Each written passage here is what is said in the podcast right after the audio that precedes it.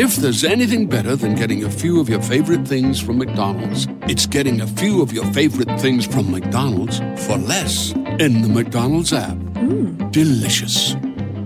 Order in the McDonald's app today. Ba-da-ba-ba-ba. Right now, only in the app. Enjoy a breakfast sandwich for just $1, like a sausage McMuffin with egg.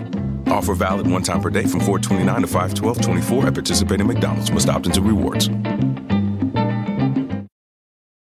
Warning this podcast contains spoilers for the finale of House of the Dragon. Plus, uh, we're going to be talking about the books on which that show is based with our good friends from History of Westeros, and that will include major spoilers for stuff that's going to probably appear in season two and maybe even season three and season four and however many seasons that show goes.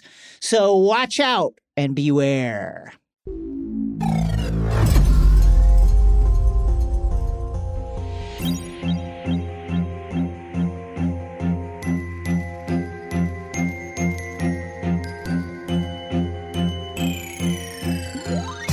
Hello, my name is Jason Concepcion. Welcome to X Ray Vision, the crooked podcast where we dive deep into your favorite shows, movies, comics, and pop culture. Joining me, of course, today is the great, powerful, super encyclopedia of comics history, ultra nerd, Godzilla writer, Rosie Knight. Rosie, how are you? Good. I'm happy to be here. I'm ready to ready to talk about some sad Game of Thrones business. Uh, okay. First, on the previously on, we will be getting into lots of MCU news, Ant Man and the Wasp Quantumania trailer, Guardians of the Galaxy holiday special trailer, the uh, various DC shakeup news, including the hiring of James Gunn as the co Kevin Feige of the DC universe in the airlock. Of course, we're going to talk about the season finale of House of the Dragon. After that, we're going to give you the last round of Ask the Maester for season one of House of the Dragon. This is it, folks. In the Hive Mind, our good friends Aziz and Ashaya from the History of Westeros Pod are going to join us to talk uh, about House of the Dragon in a book centric, spoiler filled conversation. So, this is for book readers. If you don't want to be spoiled on a bunch of stuff that's probably going to happen in seasons two, three, four of House of the Dragon, then uh, maybe skip this one. And of course, if you want to jump around, check out the show notes for the timestamps. First up, previously on.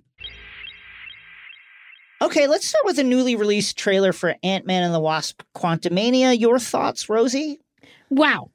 I was not expecting it to be like this. I was expecting a trailer. It's been a long time. But it is so different from anything they've done Very, very different. with Ant-Man and the Wasp. I will say the beginning of the trailer is in my lovely town of San Pedro where I live. That's what we saw them filming. That's right, When they that's were there. Scott is looking happy. He's loving life as an Avenger. People are saying hi to him. Like they think he's Spider-Man, but still. And then it's just like that is very MCU-ish as we know it, but it just throws us into the quantum realm after Cassie creates a, a quantum satellite, which to be honest, very silly idea. But Yeah. you know, Scott's daughter Cassie does that. They go in, and then it's just like this unreal Star Wars spy kid, super hard sci-fi. Very spy kids. I it kind of blew my mind. I did not expect them to go in this direction or for so much of the movie to actually be set in this really expanded version of the quantum realm. I was left wondering. It feels as if, obviously, Kang, Jonathan Majors, Kang the Conqueror, is in this. Looking He looks great. great. It, I came away from the trailer feeling like, okay, he's here, but he might not be the big bad. Mm-hmm. I wonder what it is that Scott, Cassie, and Janet are gonna be fighting against because I it does not seem like it's gonna be Kang. It seems uh, actually that their kind of interests are aligned, and whatever it is that Scott helps Kang with Mm-hmm. is gonna be the thing that gets the ball rolling towards you know uh, the next you know the ultimate like showdown in the eventual Avengers movie when it does happen. Yeah, I totally agree. From the beginning, what I've really wanted, because we knew from Loki that Jonathan would basically be playing multiple different versions of Kang, which makes sense as the nature of his character, is that there are many different versions of Kang living through all different times and realities. I have always wanted it to be that he would meet a version of Kang who was an ally. I thought maybe it would be more like a version who is just in the normal world, who's a scientist, who's a very early version. But I like this idea that there's this established version of Kang who is going to try and ally himself with Ant Man. You know, we see him call him Ant Man. He recognizes who he is, what his powers are. He doesn't mistake him for a different Avenger. The big question, like you say, who is the threat? We know that basically the version of the quantum realm that we have in the MCU is a mixture of the quantum realm and then uh, this thing called the microverse, which came from Yeah, these the weird old 70s toy comics, the Micronauts, so they can't say that. But I wonder whether what we see here is some version of Chronopolis, which is the this Mm. kind of space where Kang lives in some of the comics, where he can open portals to all different dimensions that he's conquering at once.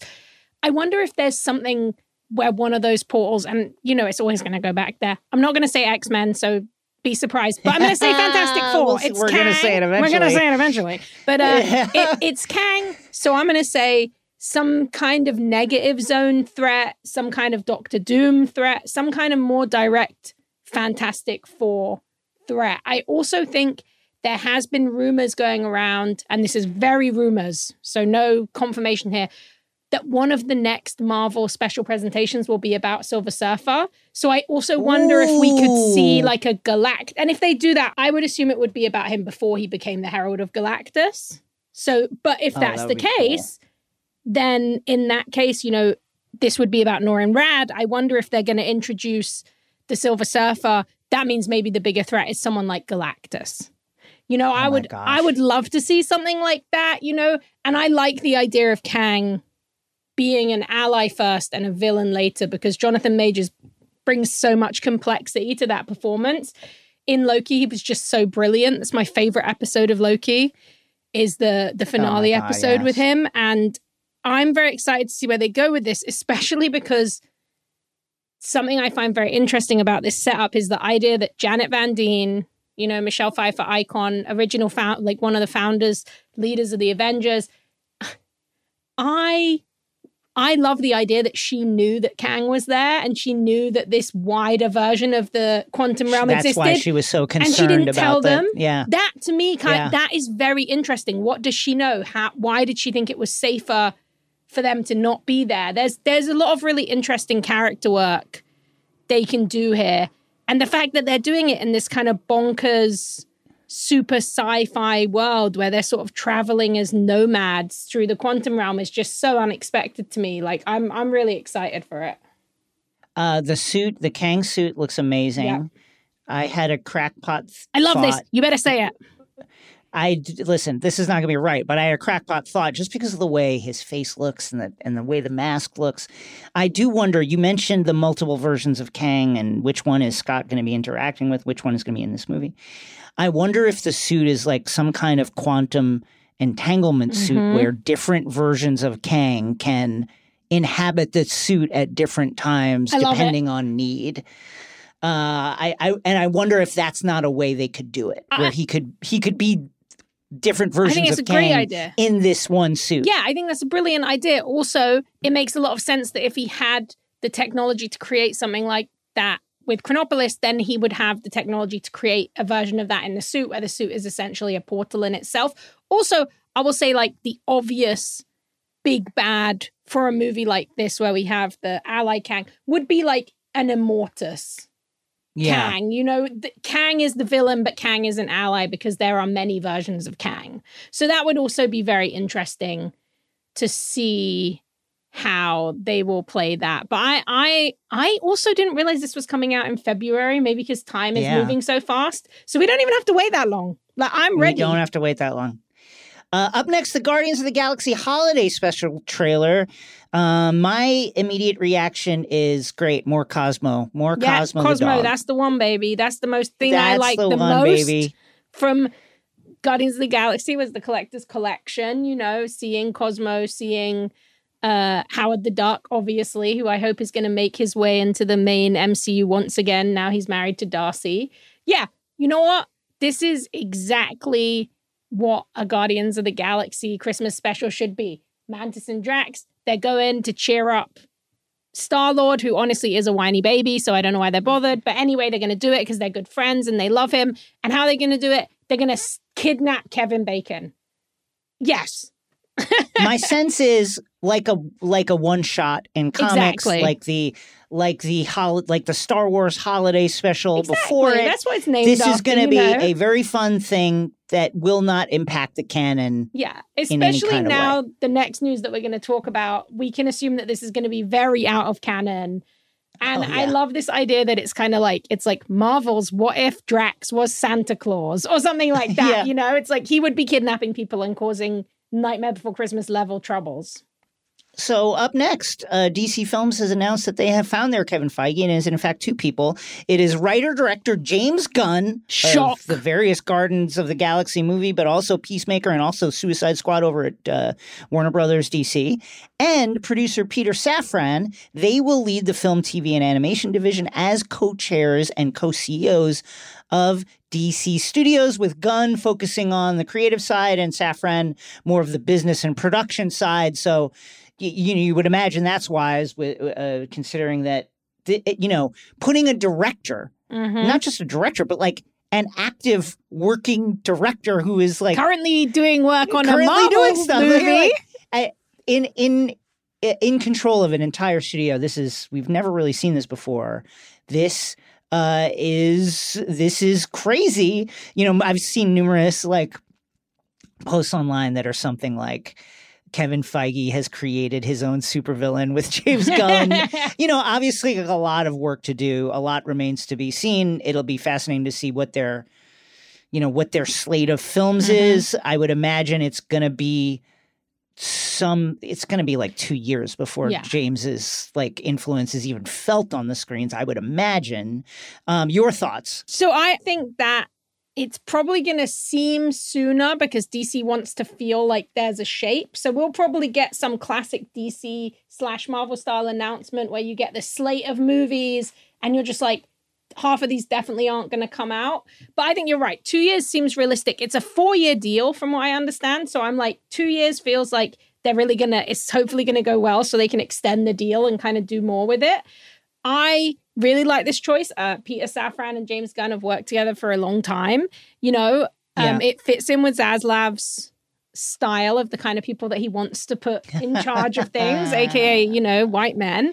But two white guys. like two white Two guys. for the price of one. Two for the price of one. Um, but like the truth is that Safran's worked with Gunn for a long time. He was like his manager, and he actually produced the DC movies that I like the most. Like I, everyone knows, I love Aquaman. I can't wait for the next Aquaman movie. I loved Shazam. I think it's an absolute underrated gem. It's just like pure superhero magic. He uh, did Suicide Squad, which I adored. Peacemaker, which was a huge smash. Also worked on The Conjuring, which is the biggest horror franchise of all time. So he has the producing chops, and he has them at Warner Brothers. yeah. And the good thing about Gunn, like the Suicide Squad really showed me in a way that I hadn't really seen before. And I'm such a huge fan of that movie. I think it's really radical and just great. But like I knew that he loves comics. He he loves comics. Yeah. And that's something like that Feige has that a lot of these other execs have not had, right? He loves comics. And not just that, he knows how to look into a catalog that spans 80 years and find unexpected characters to explore and unexpected stories to tell. That is what the MCU was built on. I know it doesn't feel like it. I know Captain America and Iron Man feel like they were the biggest superheroes in the world. They were not at the time. not the case. And Gunn goes even deeper than that. You know, so he made a movie with Suicide Squad that's like one of the best superhero movies ever made, and it has Polka Dot Man in it. It has Yeah. a legacy version of Ratcatcher, and the Ratcatcher storyline is unbelievable. It has so many unexpected characters. It has Starro, you know, it has these cosmic, strange characters brought into this really grounded world.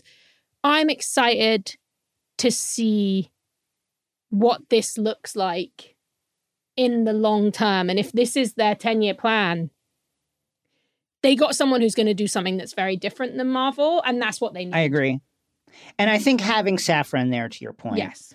is wise. Mhm. You know, you, you know, on the creative side, there's a lot of work to do in kind of uh, producing a cohesive shape and tone out of a lot of disparate kind of projects, and that is going to be a lot.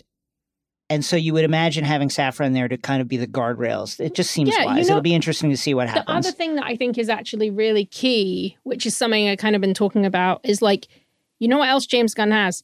He has like an unreal Rolodex of talent who loves to Yeah. work with him.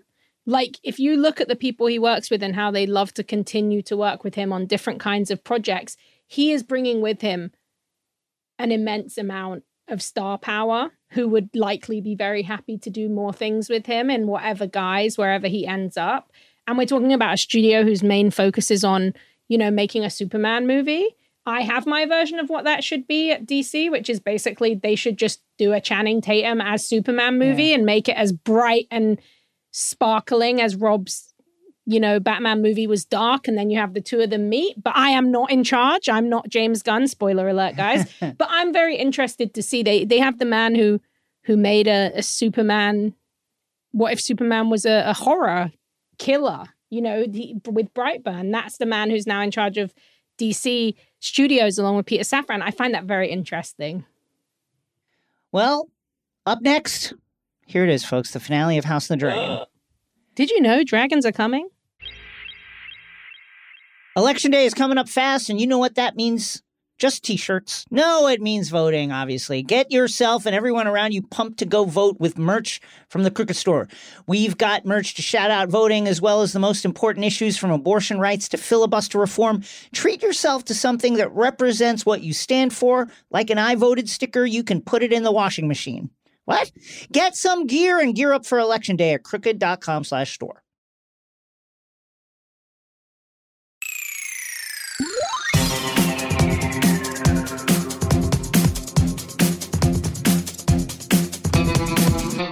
We're stepping out of the airlock and onto the beautiful beaches of Dragonstone to discuss the season finale of HBO's House of the Dragon, The Black Queen, written by Ryan Condal, directed by Greg Yaitanes. Um, what a uh, this what a great episode, and also it just made me sad. I- it made me sad for various reasons. Many, uh, you know, chief among them, how hard Rhaenyra has tried to avert the very thing that is now happening. This is the ultimate proof of what we said this whole season, which is at every point she's been giving everyone incredibly generous offers, thoughtful ideas, trying to bring peace. She's been living up to what her dad would have wanted. And we see that just torn apart in the most brutal way today. I am wearing all black mourning clothes. And also because I am now officially in the black faction. I always thought Rhaenyra was right, but I was an Alicent apologist, hashtag as our I, I'm an apologist for her as me well. too. Like, I, and I this feel episode that she's still adds into that. Like, it's so. I love. I know. I know it's controversial, and I know we'll talk about this. But I love the way that they subtly changed that big moment in this episode to add a little Yeah. bit more to that. That sad kind of tragic con- kind of. We're going to talk about that and let's get into it. So we open on Dragonstone, this wonderful moment between mother and son. Rhaenyra is pregnant with her sixth child. Uh, if it's a girl, she shall be named Visenya.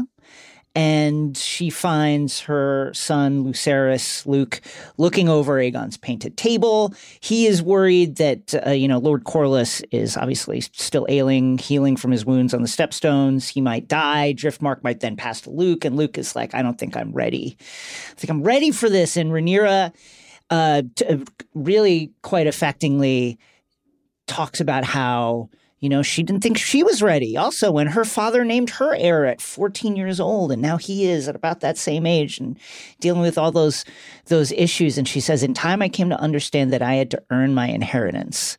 Um, there's this really heartbreaking moment where he's like how did you become so perfect and mm-hmm. she's like oh if you only knew She's like, I'm oh, not. if you She's only like, I'm knew not. Oh, it's so such good stuff here and just absolutely heartbreaking in the context of what's to come. There's so many great Rhaenyra Luke moments this episode. And then uh, Sir Lorent Marbrand, one of the Kingsguard, comes uh, and bringing news that Princess Rhaenys has arrived, and she really, really, really needs a meeting up right now. I wonder what she wants to talk about. I wonder what it is, and of course, it is the tidings of the death of King Viserys and the crowning in the Dragon Pit of King Aegon II. And it this news hits Rhaenyra like a physical blow. She goes into labor. She knows because again, she's been through this you know, five times by now that this is one, it's way too early. The Maesters are saying so. And then she can feel that this is not going to turn out well. Daemon, meanwhile, is processing all of this. There's a great moment where he like spins Dark Sister, kind of, you know, he's got it in his hand, point down, you know, in the scabbard, point down, like on the ground, like a cane almost, and he's like spins it in his hand, and then leans it up against the table, and he's like, Viserys has been slain. He's Mhm. obviously furious. They ask Rhaenys why. So yeah, like obviously they were like, well, well Rhaenys, they made you swear to Aegon. She's like, I, they wanted me to, but I, I refused. And they ask her how she escaped. She tells them, and then Daemon is naturally for all of us really Yeah, he- furious he's that Rhaenys didn't. Yeah, Rhaenys that didn't just take care of it right then. Why didn't you just take care of it right then? I think she gives a, a an excellent answer. Yeah. That war was not mine to begin. Ugh, Uh, it's so good and it totally leans into like the great points that you were making. But I have to say, like, Rhaenys this episode just absolutely delivers on every point, and you kind of you see that even if it was not a direct influence or a maternal relationship, a lot of what Rhaenyra learned was from the way that she saw Rhaenys behave. And this comes through in this way where this week and this episode, Rhaenys becomes the ally to Rhaenyra that we always wanted her to be. And there is this understanding there between them that is so brilliant. And when she says that, that war is not mine to begin, there's just no questioning her. Daemon can say what he wants, he can be as mad as he wants, but she's right. And it also does something important, I think, which it gets underlined again and again and again throughout this episode, which is Rhaenyra, you're the queen now. Mm-hmm. That's your decision. Look at the way everybody is treating you over the course of this episode as they're looking to see is there any weakness here, like their father, like Daemon is challenging her. Who will she stand up to this? She laid that decision at Rhaenyra's feet, and you can hate it, you can disagree with it, you can be frustrated with it. I certainly am, but I, but the I, you really do understand the logic, and I gotta say, like Rhaenys at this point, I think maybe my favorite Yeah. character in the show. I'm just like fascinated by her wisdom, the way she is. She, you know, she's got that like world weariness of Mhm. someone who has been right Yep. for decades. And it is just now that people are like, you know what? You were right about that. Yeah. And it's like, yeah, I've been saying this No, for years. I love that. And also, it kind of is one of those funny moments where you feel like She Hulk did this a lot. We talked about it where they kind of know what you're thinking and they preempt you. They knew that we were all going to be like, well, Cersei would have burnt them. Cersei would have done Right. this. But Rhaenys isn't Cersei, and that's actually what makes her the a great Yeah. leader. That's what makes her a great person. She's not going to make that decision that's going to end up costing the lives of everyone. And by doing that, she at least for a, a small modicum of time inspires Rhaenyra to consider the idea of peace in the realm and, and what that would take. Yeah. Rhaenyra goes to uh, deliver. She's refusing the help of her midwives and her maester Gerardus. She is just like in this fury. It's it the feeling is that let's just move past this delivery so I can begin the hard work of of trying to avert this war. Of course, the baby is stillborn and dies. It is an, yet another uh, hard to watch delivery scene. I, you know, it's it's a conversation I think worth having, which is, you know, why make this decision to show it? I think you can come down on either side of it. The thing that I think about it is, besides the very trite, like, oh, it's in the books, like you have to put it Mhm. in. Yeah, of course it's in the books. That, but uh, I find myself like interrogating why it is so easy for me to watch like any number of like deaths appear on screen Mhm. and, and it's hard to watch someone deliver a child. Yeah. You know, I don't have an answer for that. No, no, but I that's just really- that, I- that I think You know, that's a like- good thing to think about because we've talked, you know, a lot about representation in these shows and the way that House of the Dragon has done a really great job at changing the way that we see certain kinds of sexual violence, though that the way that they show birth is definitely very visceral, but something that, you know, was a big conversation around the original Game of Thrones is like, why can you not see an erect penis on TV, but you can see someone get their head chopped off? What does that tell Right. you about that part of somebody's body? And what does it tell you that to watch a birth is so much more unsettling for us than to Right. see somebody being tortured or have their tongue cut out. It's I, I really like that that's like a conversation that the question it's making you think of because I think it's one of the biggest things about TV. You can turn on broadcast TV and see somebody Yeah. gunning down a bunch of people, but you can't see you know a, a nipple on some broadcast TV, and you can't see you can never see you know a penis or, or other things. It's, it's really really interesting the ideas of what is explicit and what is not. While Rhaenyra is going through this, Daemon swings into action. You can tell this is the moment that he has been waiting for for years. He's ready. to plan. He's ready. He's like, man the watchtowers, sight the skies. Everybody's like, uh, you know, man your battle stations, all that. Uh, Rhaenys goes out to the beach, calls uh, Prince Jace and Luke to their mother's side. Uh, they they find her in the midst of giving birth. Um, she tells them the news. King Viser, your grandfather's dead. The throne is being usurped. Here's what's going on. Jace takes it. The prep, whatever they've been doing to prepare him He's- for this moment in these years, It's working. he it worked. He takes it really well. There was a really small moment on the beach right before this where you know he and, and Luke are sparring and Luke falls down, and it's that generational trauma getting passed down again where he Jace is standing over Luke going, "What was that?" Like, and mm-hmm. to the point where one of the Kingsguard is being like, Chill "Hey, out. let's maybe take it easy on him, like allow him to learn." But here again is this trauma and and violence being passed down. Jace asks, "What are we doing?" And Rhaenyra is like, "Listen, nothing happens unless I order it right now. Okay, I just need to get past this." She's basically saying, "And just everybody stand down until I am ready to rule." Uh, and then uh, she's like, "Where's Daemon?" Jace is like, "I will. I'll go find him." Okay. Uh, Rhaenyra wants Jace also to realize, "Hey, you're the heir now. Okay, so many hopes are pinned on you. So just be aware of that." Uh, Daemon is with, you know, this this kind of like burgeoning Black count- Council that is like coming together that will soon coalesce around Rhaenyra, but like he's really uh, at the wheel right now, and he's sending, he's getting ready to send ravens. Uh, word reaches Dragonstone that Lord Corlys is up, and he is sailing there. He'll be there shortly.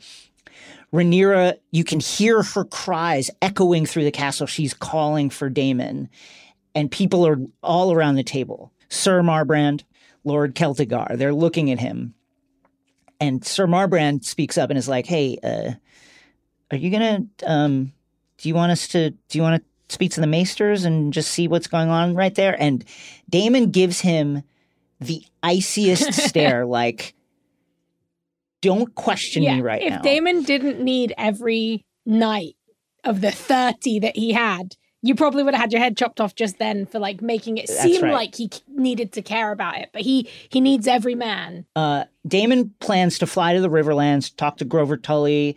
Um, Jace comes up and he's like, "Whoa, whoa, whoa! Uh, the Queen says don't do anything until she's back on her feet." And Daemon, and now there's a really interesting push and pull here where Daemon is like, "Send the Ravens," and Jace is like, "But the Queen said not to send them." And then, of course, the Ravens do get sent because Daemon, you know, you're not you're really it's going to be really hard to not follow Daemon's orders right now. And uh, and Daemon is also telling Jace, "Hey, listen, you better get your head in the game because you're going to need to be on a dragon patrolling the skies soon." Jace follows Daemon to a meeting with Sir Lorent Marbrand and Sir Steffon Darklyn, members of the Kingsguard, who are assigned to the Queen and her family. Uh, Daemon gives them the opportunity to declare whether they are for the Queen or whether they are traitors, essentially, and listen, if you declare for the queen and then you flip later, it's going to be very, very painful. Daemon makes that very clear.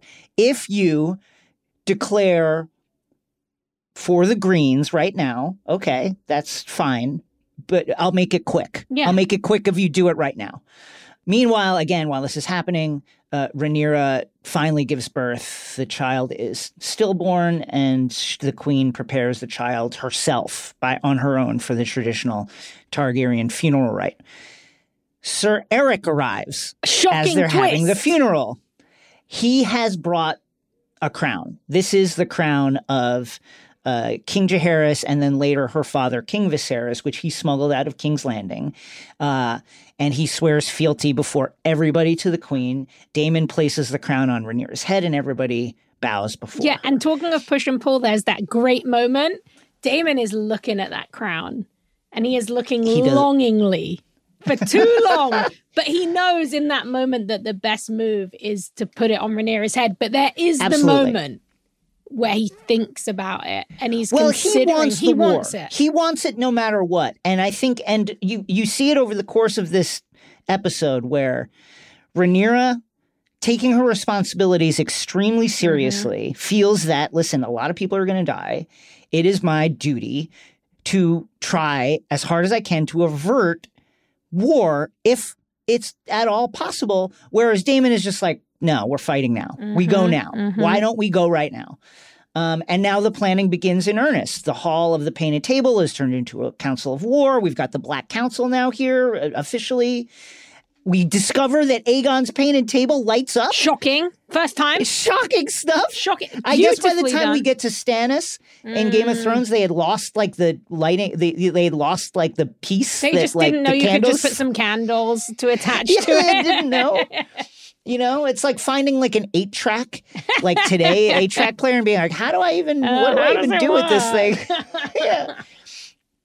Um, Daemon announces the queen with all her full Mhm. titles. There is a very interesting moment where everybody bows their head, but Rhaenys kind of doesn't. Yeah, yeah. I mean, they they everyone else kneels when Daemon puts the crown on, and Rhaenys stays standing, but gives her like a smile. She's like, Now, here is my take. She and Corlys have been such a team, even though Corlys has really thought like I'm running this Mhm, for a lot of it, mhm. right?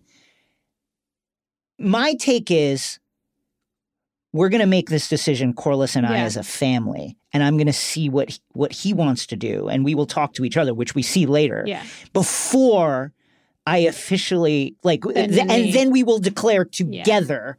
But I'm not going to declare right now. no, now. I love that. Also, I think as well, it's like a sign of Rhaenyra's respect for Rhaenys and this kind of growing respect they have. Rhaenyra doesn't make her bow. Daemon doesn't go to her with a sword. Yeah. Rhaenys is watching over, and she's saying, "I did this. If I didn't come to you and tell you what happened, this would not be happening for you." That's a great point. There's there's that moment at that first meeting where she first arrives and tells them the news, um, Rhaenys, where you know Daemon is like very very hot Mhm. again that Rhaenys didn't burn everybody, while Rhaenyra is like, hey, uh, well we you know. As we have been doing every night, we will pray for Lord Corlys's Yeah. uh, return to health. We have been, you know, I, kn- come on, like Daemon has not been praying every night for anything, No, for anyone. been- he, knows what he wants. But it shows you the diplomat, like how Rhaenyra has really grown into a leader and she understands the weight of it. It is very notable in this first meeting of the Black Council that Queen Rhaenyra immediately includes Baela and Rhaena Yes, in the council. that moment. Immediately has them right around the table. That is a huge nod to their importance and also an example to you know her burgeoning government about what kind of ruler Mhm. she is going to be um, and then daemon gives this the state of war which is things on dragonstone are okay but all in all not really great they have house Cel- celtigar they have the stauntons they have house massey darklyn barimon um, they are with the queen Rhaenyra is like, I think we can count on the Vale. They were that's my mother's people. Maester Gerardus thinks that the Riverlands are probably keen as well. Ravens are going to Lord Grover Tully, we discover, and Rhaenyra is like, wait a second, I said nothing was Mhm. supposed to happen. So there's a little bit of a of a look between those two. Um, and then Daemon says, listen, I'm gonna go to Riverrun personally. Uh, uh, and like, of course, it was my idea to send the Ravens against your express wishes. Um, and then there's some discussion of okay, where do storms end? And Winterfell fall in this. Winterfell, it is believed, the Starks will never go against never anything they've pledged to. They'll never break an oath. It doesn't matter how many years it's been. It doesn't matter who did it. They will stay true to what they said. Uh, and the queen also thinks that Lord Boros, son of uh, the late now Lord Boromund Baratheon, uh, may need some reminding, and that is an understatement. um, the news from Driftmark is that Corlys is coming, and then of course the Lannisters are never going to turn, never going to turn black. They are going to stay green, uh, which is why Daemon believes again that the Riverlands are so important. His plan is we seize Harrenhal, right, House of the you know the seat of Lord Larys Strong. So in a stroke, we weaken one of the Queen's most important supporters, and we cut the the realm in half.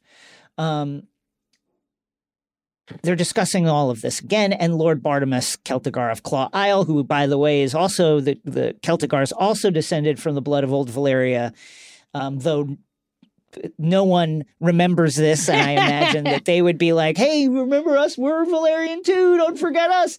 Um, is like, "Hey, before we get into all of this planning, we have the dragons, do we not? Like we." We have mm-hmm. the advantage here. Uh, Daemon gives a quick count. The Greens have three adult dragons: Vhagar, Sunfire, and Dreamfire, ridden by Aemond, uh, Aegon the Elder, the King, and Helaena plus Daeron the Daring, who is off screen in Oldtown's Tessarion, but that's a juvenile dragon. Meanwhile, the Blacks have Syrax, Caraxes, and Meleys, plus Vermax, Arax, and Tyraxes. Also, Moondancer, Sea Smoke, who's unclaimed right now, former formerly uh, Laenor Velaryon's dragon, plus the the amounts of Old King Jaehaerys and Queen Alysanne, uh, Vermithor and Silverwing, who are on uh, Dragonstone and the Dragon Mount right now, plus three wild dragons. So that is thirteen, according to Daemon. Uh, against four dragons, only three of which are adults. Plus, Daemon is like, I got a lot of eggs incubating. Um, so Daemon is like, yeah, let's let's attack. The time now is to attack. We can have the Greens heads on spikes in two weeks or something like that. Before they can really debate this too much, it's clear also that Rhaenyra doesn't, she's not, she's like, listen, we're not just like plunging into war right now. Before this debate can really take shape, Sir Erryk brings word that there is a galley on the way flying the banner of King Aegon. Otto Hightower is here. Um, Daemon the Queen's Guard, other men at arms go to meet Otto, who is backed by several members of the King's Guard and other knights. Otto brings terms from Queen Alicent. He's been directed by Alicent to deliver terms only to Rhaenyra, and so Rhaenyra appears on Dragonback, landing behind Otto just as she did 20 years previously in the Crisis of the Egg. And it is a really incredible mirror image yeah. moment. There's some jousting about about who is and isn't a traitor. Rhaenyra is like, I'm the queen. Oh, oh keeps calling Otto her a princess. Like no, like, no matter how yeah. many times she stops him. I mean, you would think Otto would have learned his lesson at this point about Dragonstone and Rhaenyra, but he has not. So, you know, let that the chips fall where they may. And you have to say, certainly with, you would imagine, Alicent's influence, Aegon has offered some really generous terms. Yeah, these are just Alicent's re- terms. Let's be real. Like they're Aegon's terms. I, I, I agree with you. I think these are Alicent's terms, obviously, but obviously they come in in King Aegon's name. If Rhaenyra bends the knee, Rhaenyra will be confirmed in Dragonstone in perpetuity. Okay, that's safe. Which that will pass to her, and they call her sons with Laenor, aka Harwin Strong, uh, her true who tr- her trueborn sons. Um, Jaehaerys will get uh, Driftmark and all the holdings of House Velaryon. Viserys and Aegon will be given places of high honor at court, cupbearer, squire to the king, royal pardons for all the black supporters. And, uh, it, you know, honestly, it is a good deal. Um, the, the question then becomes do you trust the Greens to honor their side mm-hmm. of it. Mm-hmm. Certainly Daemon doesn't. He's like, never going to happen. What about this? We kill you all. um, Otto points out that all the symbols of legitimacy belong to Aegon, right? Otto overreaches a little bit by saying, "Hey, and also House Stark, Tully, and Baratheon, they, uh, you know." I think they're leaning to us. He he, They love our he makes it clear that they haven't. Like, he makes it clear that they haven't really decided, but he's basically counting it against them. This infuriates the Queen Rhaenyra. She rips the pin from Otto's lapel, throws it into the ocean, um, and then Otto signals Grand Maester Orwyle, who delivers a note to Rhaenyra and is the page from the book that she and Alicent were studying all those years ago in the Godswood. Um, it is, you know, the history of Nymeria. Um, and and tears well up into Rhaenyra's eyes. And I have to say, I've seen a reading of this online where people are like, Alicent isn't trying to connect with Rhaenyra. She's saying, you know, because like the history of Nymeria is that she took the ships and they fled from Essos, made this kind of circuitous, circuitous journey, eventually landing in Dorne. She's not saying take the deal. She's saying run. She's saying flee. I, I actually don't look at it that way because like the end of the Nymeria story is Nymeria finds a home. She's not running anymore. She burns the ships on the beach so that they're to, as a symbol to her people, like we're not going anywhere. We're this is it. Um, I think she was just trying to connect Yeah. With her friend in in the like saying, "Hey, your friend is still here. These are my terms." To your point, like uh, I, I, you have a you have a supporter and a friend on this Mm-hmm. side. It is me. I will be the guarantor of your safety Yep. and your family safety in this deal. Yeah, and that's from that moment, you know, those those were the moments when they were the people who were closest to each other in their lives. You know, this is from the scene where they're laying on each other. They're they are their only companion within the walls. I I like I think your reading is the reading that I saw when I when I first watched it and then on uh, concurrent rewatches I just think yeah, I just think you can see Otto Reese does a great job. He's kind of pissed that he had to bring it. He, Like, doesn't want he doesn't want to hand, it over. yeah. over. He he doesn't want to reconnect them because he already had that moment of fear at the dinner table when he saw them Yeah. holding hands and and reconnecting. So yeah, I, I love that moment and it just makes everything that's gonna come so much more tragic. blades come out now because Daemon is like, fuck this shit. What about what about this? Uh Sir Erryk, go over there, grab Otto, bring him to me, and then I'm gonna fucking chop his head off. He's like, I want the pleasure, baby. I wanna do it. I've been waiting 20 years to do it. Rhaenyra shuts it all down. She says, King's Landing will have my answer on the morrow. We're back at the Black Council Hall. Daemon, again, is pointing out that we have the horses, we have the dragons. We can end this tonight if we wanted to. Um, Rhaenyra is like, uh, you know, my father told me the histories, and I'm well aware of them. When dragons flew to war, everything burned. I do not wish to rule over a kingdom of ash and bone. And Dime, Daemon is fucking irate. He's like, listen, you're trying to avert war. They declared war. They have already declared war. So what are you going to do? Rhaenyra is like, okay, we can't have this conversation in front of everybody Mhm. because we can't have fractures at the top. Clear the room.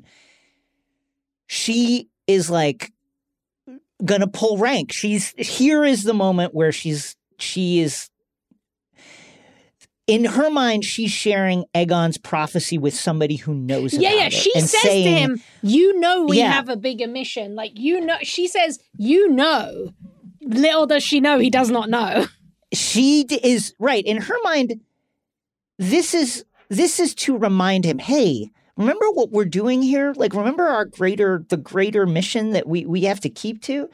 And uh daemon reacts violently and terribly. He grabs her around the throat and it's very very clear that he did not know about this. And and whatever is going through his mind and in that moment I I don't want to make any excuses for him because this is fucking horrendous and I don't even, honestly if Rhaenyra wanted to and if and Yeah. if it wouldn't weaken her If Erryk had been in there, he probably would have oh, chopped oh yeah his head then it's straight then off. it's like, it's, it's uh, done. a hundred percent.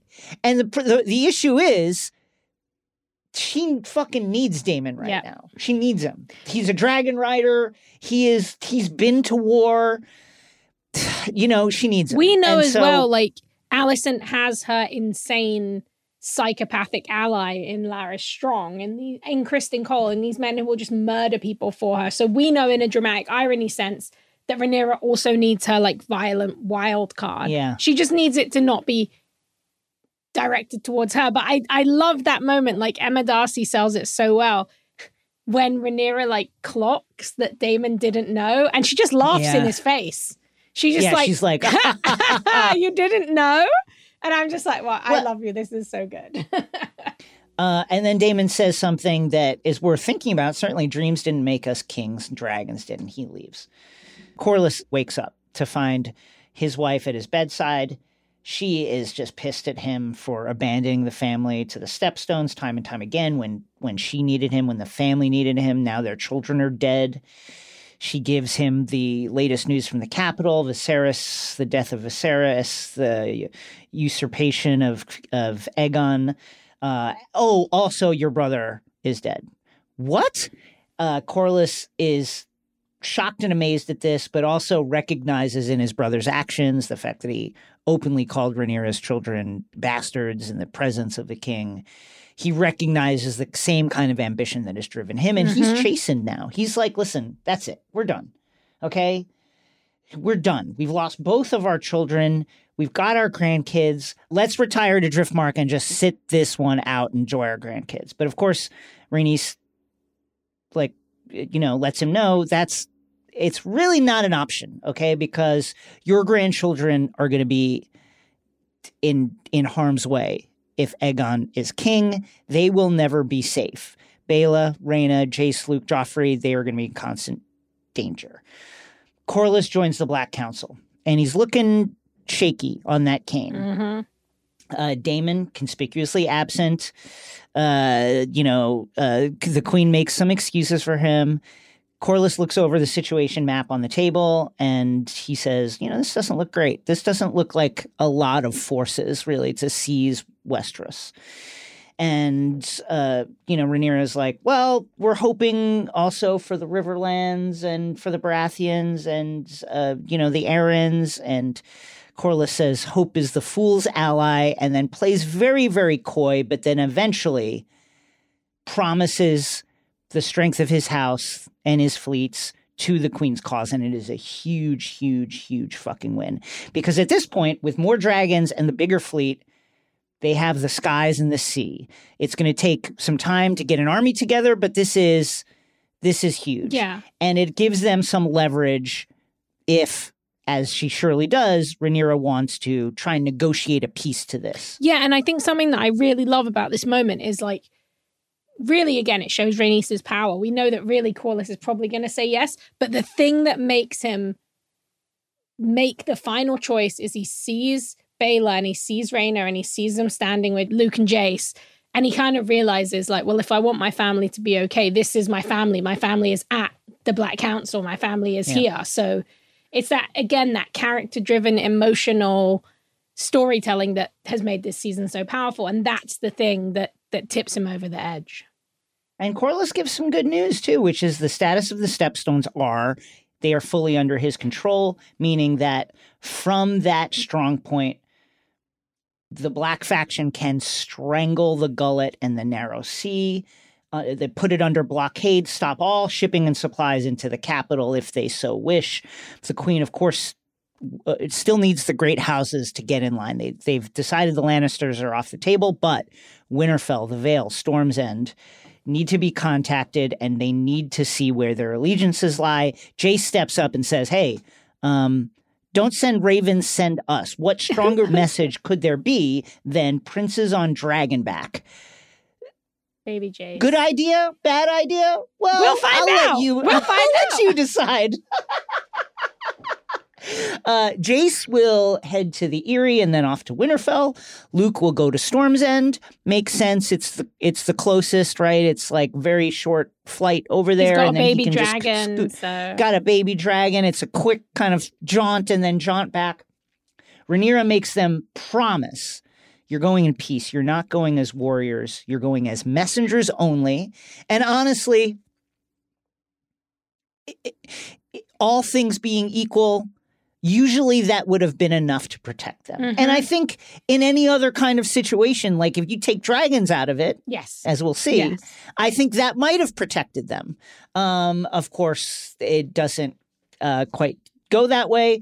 Rhaenyra can see that Luke is scared to go, and she reminds him that, hey, listen, the Baratheons are blood. They, they first, you know, we'll get into this more and ask the Maester, but the Baratheons, the only reason the Baratheons are high lords of any place is because the Targaryens put them there. That mm-hmm. Orys Baratheon back in the day, that was Aegon the Conqueror's like best friend, maybe more than that, you know. But like as the histories say, they were very, very, very close, and uh, and Aegon put him, you know, on the seat at Storm's End. So hey, listen, don't worry about it. Their blood.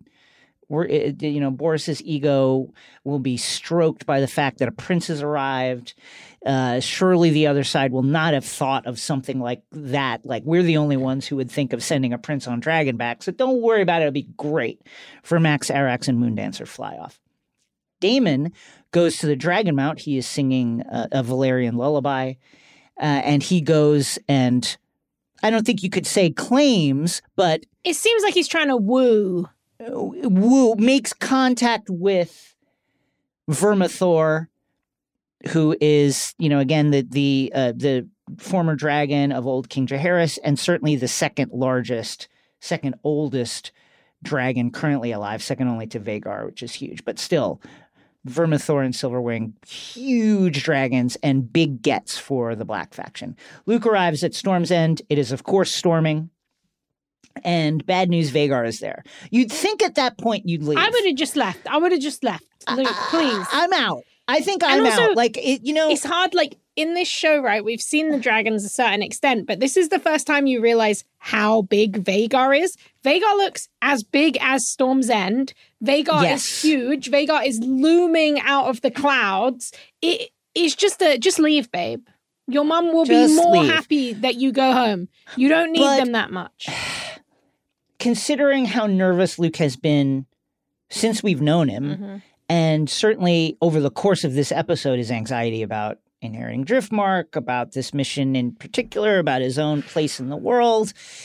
It is stirring to watch the courageousness with which he goes forth. He figures, okay, well, I'm going to do it. He goes in, delivers the uh, the message to Lord Boros, who, by the way, is, can't read. No. Lord Boros can't cannot read needs the maester cannot read is described in the in the books as quote never a man of words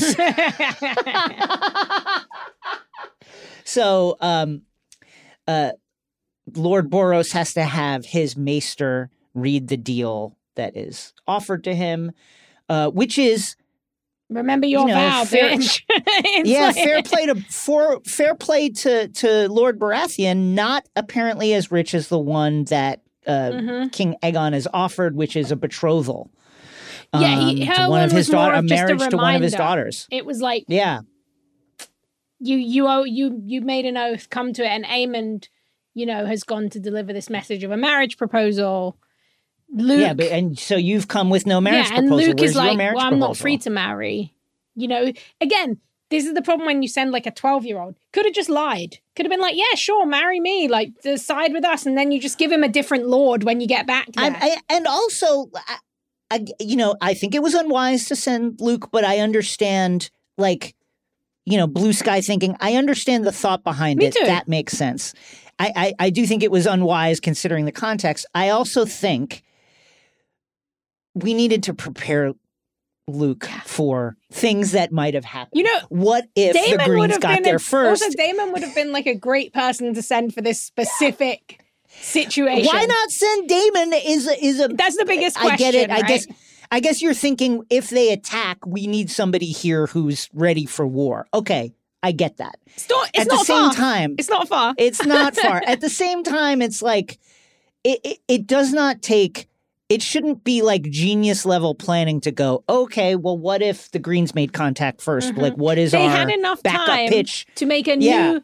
They made new flags for the ships with a green Targaryen dragon. They have been planning for a long time. You can't They just do that overnight. Like it is. Yeah, this was a terrible plan. I hate to see it. I understand. This is I the hate thing. to see it. This is I, I, I, good idea, good idea, in theory. bad execution. This is the thing I think that is really key to this is that Rhaenyra overestimates her children because let's be real, Yeah, I think at that's right. 10 and 4, Rhaenyra was a badass who went and ended the, you know, the crisis of the egg. Rhaenyra is a 14-year-old flying around on Dragonback, stopping wars from happening. And she, when Jace steps up and says, send That's a us, great point. she sees that in them and like what she wants for them, this kind of logical strength where you can go Yeah. and you know the right thing to say and you but they don't that's not the way that they've been raised that's not the they never had that full belief of their family behind them because of the controversy around like their parentage and that's just not who Luke is Luke is just a sweet baby Yeah, very, very sweet boy. That is such a great point. Of course, Rhaenyra is going to think, yeah, I did shit like this when I was 14, 15. Yeah, I, I, you, you, you can handle this. I did it. Um, unfortunately, no. Uh, Aemond is mocking Luke the whole time. He's like, I want, hey, you're going to have to cut your eye out, by the way, to get out of here. He, he, uh, he shows the sapphire that he keeps in the eye socket of his. sick, he throws a knife across the hall. Lord Boros won't let anything happen in the hall, but of course, like he doesn't control the skies and what happens outside. Uh, Luke he's gonna come to regret that gets on he gets on Arax and is like and and you can tell both the rider and the dragon are nervous and he's trying to calm the dragon down like listen let's just get out of here a chase ensues uh luke gets away luke gets away on Arax like the dragon is much smaller they fly down into a canyon Vhagar can't fit down there they get away um unwisely and it's unclear I think this is an well, Arax I think this is the I think this is it's Arax. Arax's decision. Arax makes the very, very unwise decision to, you know, belch a little bit of flame. I think at, he's scared. That's Vhagar's the way I read it. It's kind of like he's just it's like a body instinct, like a muscle memory. Because he's so well, I think that. I, I think that, I think that the dragons want war, much like Daemon Mm. does, and I I think like that, reading. the dragons are just ready to fight. Yeah. and I think everybody, just as there's been so much underestimating going on, as you said, like Rhaenyra overestimating her her sons, I think there's been some underestimating of dragons as creatures with their own decision making agenda. process. Yeah, no, no. I think this this is what I love about this episode. Like as much as it was so hard to watch, I love how well we can now go back and I was going back and watching earlier episodes and see the times when Viserys was like, "We never should have created dragons. Dragons are a mistake. he- he dragons knew are terrifying." I think Paddy did an interview where he basically said to Viserys, it felt like he was riding a nuclear bomb. He knew that it was this weapon of mass destruction, and it terrified him. And he was the only one who didn't underestimate the dragons, and that comes in just to a head in the most horrific way in this sequence. Yeah, I mean, it, Viserys says earlier in the season, it's an illusion that we control them, and Mhm. here you see it. So, Arax does this attack. Aemond is tr- he can feel Vhagar going to respond, and is trying to call Vhagar off, like, "Don't, don't, don't! He's no, screaming, no, no, no, no. don't serve me! Don't do this!" But of course, Vhagar doesn't listen, and in one mighty chomp, kills Arax, kills Luke. Poor babies, they are dead. They pieces of dragon and, and young boy are falling into the sea. Uh, we go back to Dragonstone where Rhaenyra is still at the table, and Daemon comes up to deliver the news, and we see her turn around, and you could see on her face that It's done. whatever whatever uh, whatever off ramps there were we are past that Yep. now now it is time to fully go to war she is absolutely furious Yeah. it's a chilling moment Yeah, we get the two face the two facial performances from Emma Darcy as Rhaenyra and the kid who plays Aemond when he realizes what has happened and he oh has god that, that, look moment on his face. where he's basically like what do I admit I'm a kinslayer or do I admit that I can't control my dragon and oh shit I just started a war? There's like so much that goes over his face and he's just so horrified. And I found that to be a very powerful choice because the truth is well these kids have not ever been taught the realities of war like to them it's this Yep. horrible trolling bullshit game but that's not that's not what it is. Like, did people die? If you threaten to kill someone, they can die, you know? And Aemond is just having that realization just then that he killed his cousin, his companion, someone he grew up with.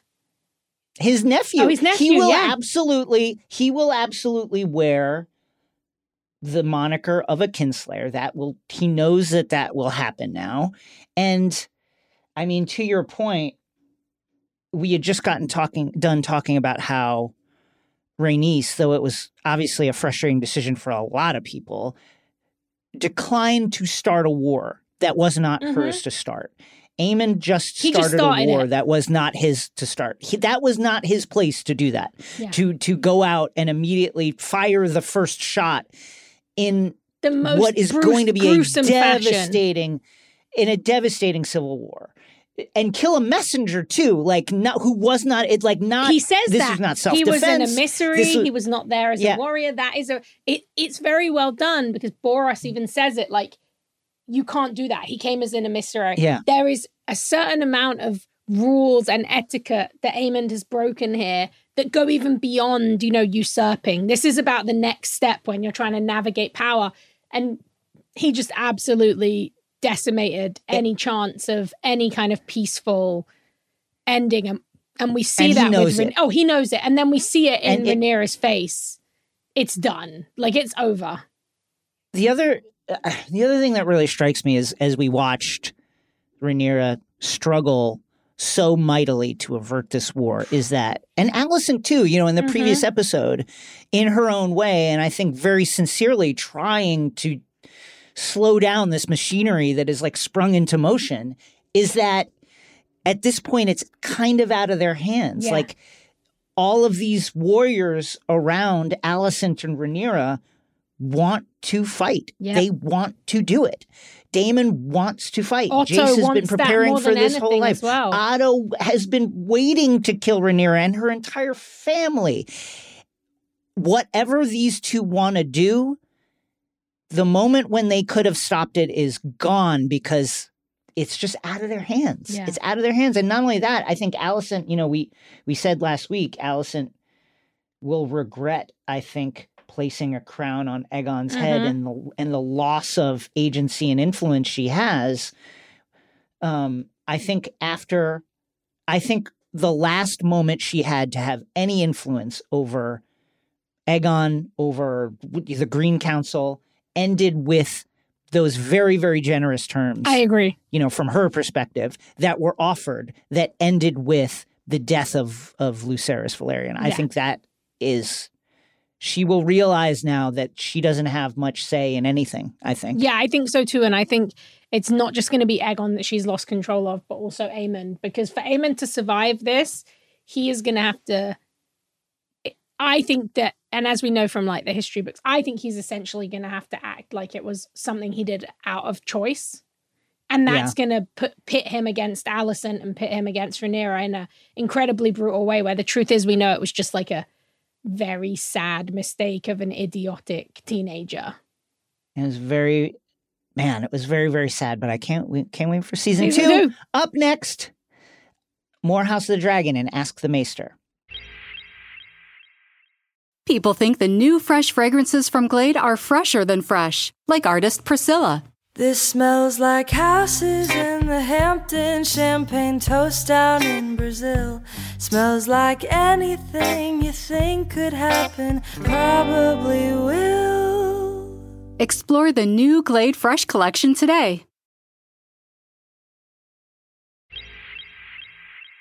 To celebrate the last round of Ask the Maester, we have emerged from the Citadel to answer your questions. Jamie asks Early in Game of Thrones, Jorah tells Dany that the people of Westeros don't really care who sits the throne. Do common people care about Aegon versus Rhaenyra?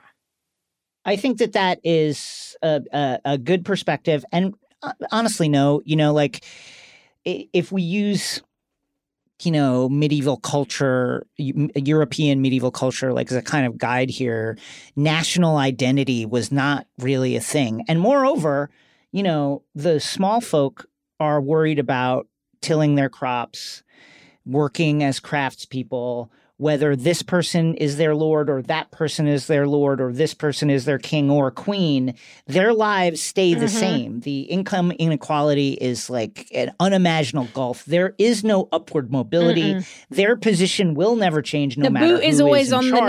neck, no matter who wears The- it. The boot is there and it is very strongly on their neck. And what they care about is who is which one of these people is going to make my life actively worse. Mhm. And in that sense, that's really the only way they care. They they truly are fearful of the people who rule over them and just looking to live life as quietly and safely as possible. Taryn asks, "What was Daemon singing?" Uh, Daemon was singing a uh, a Valyrian lullaby titled, and I'm not going to be able to pronounce this correctly, but Haros Bartosi, um, which translates in English with three heads. Words by uh, Ty Meckel uh, and David J. Peterson, who is the linguist who has designed all the languages in Game of Thrones and House of the Dragon, and um, the lyrics translated in English are fire breather, winged leader, but two heads to a third sing. From my voice, the fires have spoken, and the price has been paid with blood magic. with words of flame, with clear eyes to bind the three, to you I sing. As one we gather, and with three heads we shall fly as we were destined, beautifully freely. Okay, so I need to say something then after that. Yeah. Um, I didn't know those were the lyrics. I got a message from one of our listeners, Whitney Jane, who's writ- who told me a theory that just blew my mind, which was the idea that the death of Visenya could have been a blood sacrifice to allow Daemon to have two dragons. And with the lyrics to this song and the idea of the three-headed dragon, is do you think there's a possibility that that is the case? Because I, I had no idea that that's what the lyrics meant, but I Whoa! yeah, I thought that was just so wild. That is very interesting, and I will need to process it. but, you know, blood magic was part of Old Valyria, certainly was part of the kind of the magical, the culture of magic, as, you know, Viserys mentioned himself. There are rumors that, like, in other parts of Essos, like Qohorik, as they were trying to create their own version of Valyrian steel, a lot of the experiments that they were doing were with blood sacrifices to create this like magic metal similar to Valyrian steel. So I would not. I would. I think that's a very interesting theory. That's all. I'll, I think that's a lot to think about. That's a really interesting one. Um. Okay, Okay, let's do it. Wow, that is That's a, that's a mind blowing right? one. Yeah. Okay, so we got some Valyrian steel questions. Yes. How strong is Valyrian steel? How does it compare to Beskar, adamantium, vibranium? That's funny, You're the man to ask. And where? Yeah. And then that was Ben. And then James asks, where did everyone get their Valyrian steel swords? Um, Valyrian steel is it, it- it's very comparable to Beskar and adamantium. Uh, I'll get to that in a second. It is, you know, lighter than regular crucible steel and is much, much, much stronger. Basically, indestructible once it's forged and hammered and folded into shape. The blades are said to never lose their edge. These are the weapons that are around right now are hundreds, you know, 300 years old, something like that, some 400 ish years old. And the fact that they never mm, need to be sharpened tells you that they're essentially indestructible, right? Um, very similar to adamantium in that way. Adamantium also, once the molten metal cools, indestructible. Um, now, the technology for creating Valyrian steel has, of course, been lost, but there are very highly skilled artisans in Qohorik who, I guess, know s- certain spells that allow them to rework the metal. And, you know, we saw that in Game of Thrones when Tywin Lannister hired Tobho Mott uh, from Essos, although I don't think they say his name. They may say his name in the episode, to melt down the Stark uh, family sword ice into two swords. That was made possible because, again, those uh, uh, Tobho Mott knows certain spells and Mm. knows how to do that. Now, that also, those secrets in Qohorik, the secrets of reworking Valyrian steel are tightly, tightly, tightly guarded. A maester went over there to kind of study them, and he was like publicly whipped several times because he was like getting too close to the secret. Um, vibranium is significantly different in that it has that unique property of, of absorbing Yes. and storing energy kinetic energy in particular, and that it is then able to like release it. Also, in the movie version, you see that uh, you know it's just in everything. It's in Mm-hmm. the in in Wakanda in particular. It's in the plants. It's in the organic matter, and that this ha- is also forms the basis for their very advanced technology. I would imagine that vibranium is in Wakandan. Uh, you know, computer chips, et cetera, and that has some sort of special properties. Of course, you know, Valyrian steel doesn't work that way. Um, also, vibranium and adamantium different than uh, Valyrian steel in that there are several versions of both of those Yes. metals, right? There's the Wakandan vibranium, there's the Savage Land vibranium, and there's different versions. Adamantium, there's several versions, not to mention the multiversal versions of those. So it's different. Um, how did they get into Westeros? Uh, there had been contact and trade relationships between the kingdoms of Westeros and Old Valyria before the Doom. Dragonstone was the entry point for this, the westernmost outpost of the Valyrian freehold. Um, we don't exactly know when the blades started coming in, but based on clues from the books, you can date it to like uh, a, couple of hundred years before the Doom, which was 114 years before Aegon's conquest. The the clues are that in like just for example, in Game of Thrones, Heartsbane, which is um, the Tarly family sword, is mentioned as being quote nearly 500 years old, and then in Kat's chapter of Game of Thrones, she's uh, watching you know Ned in the Godswood clean off ice after having decapitated the uh, the guy who fled from uh, the Night's Watch, and she says that ice is quote said to be 400 years old. So using that as a window and then counting back, you can say you know approximately 314 BC, something like that. Uh, uh, Brightroar, which was the Lannister family sword that got lost um, because some loony Lannister decided to sail off into the Sunset Sea with it, uh, came into their possession like 100 years before the Doom. So let's call it about 200 years before the Doom that that stuff started to come in. Okay, Wit asks a good, good, fun question here. How common was incest in Old Valyria? We don't know.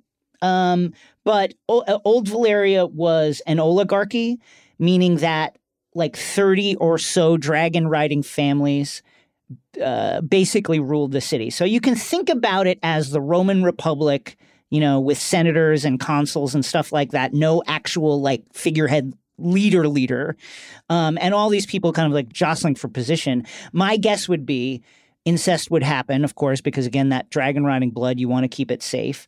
But that there would also be significant intermarriage between those families to the point that I'm sure they were all cousins at a, Yeah. you know, by the point that Doom happened. Like they were all related somehow. So I guess you could say probably a lot of incest depending on how how you think of cousins in terms of incest.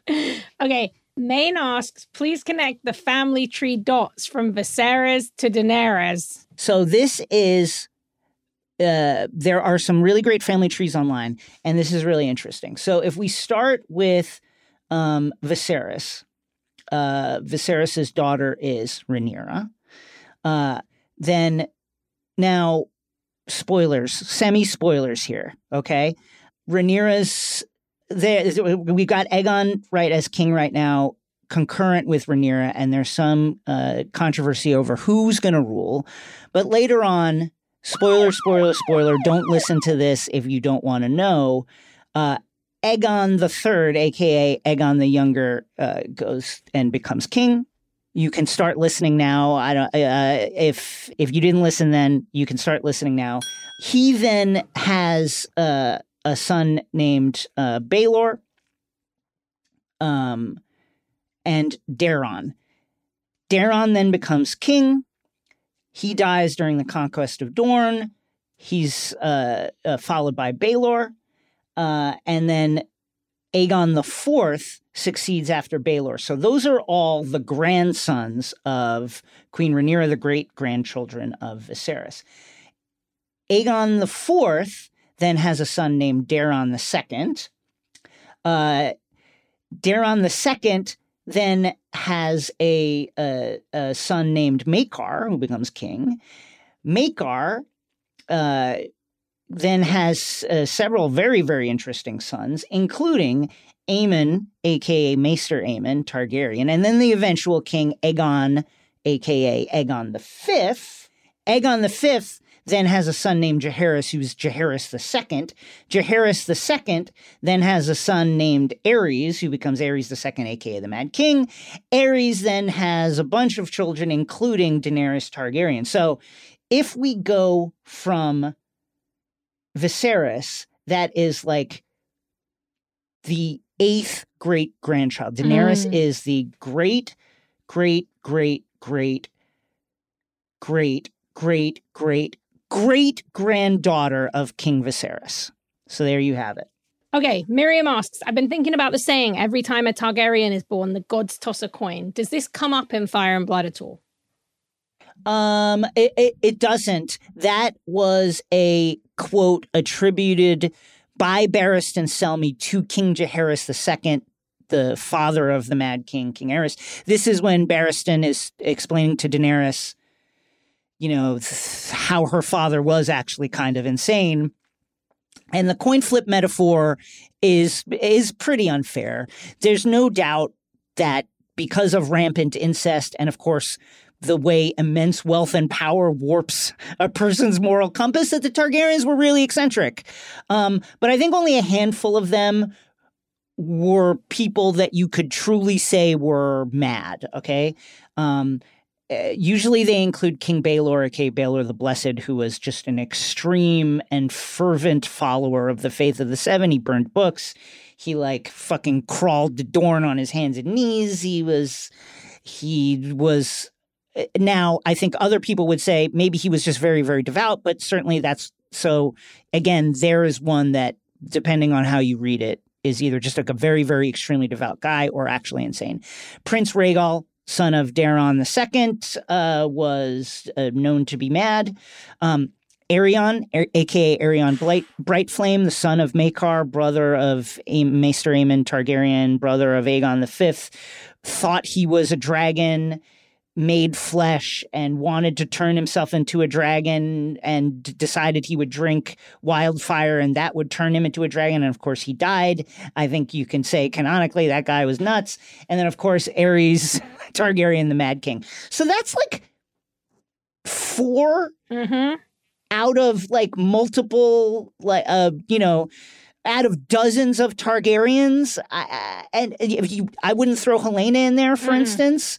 So I, I think that it's a little bit of it's an unfair saying, but not one that was really around during the events that we're watching in House of the Dragon. This would come much, much later. Hannah asks, good question. How did Daemon and Rhaenyra find out about Luke's death so fast?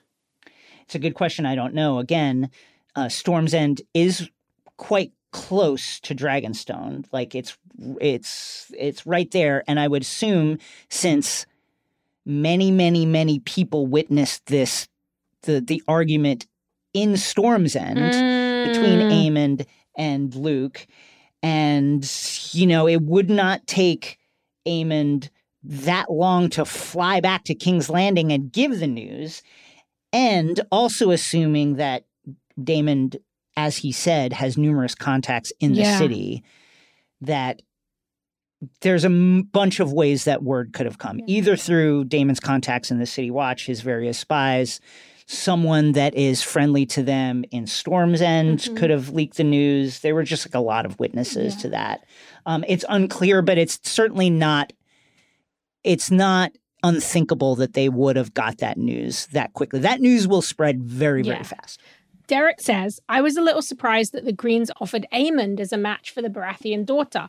Was I wrong to perceive that the Baratheons were not really heavy hitters in terms of influence in Westeros?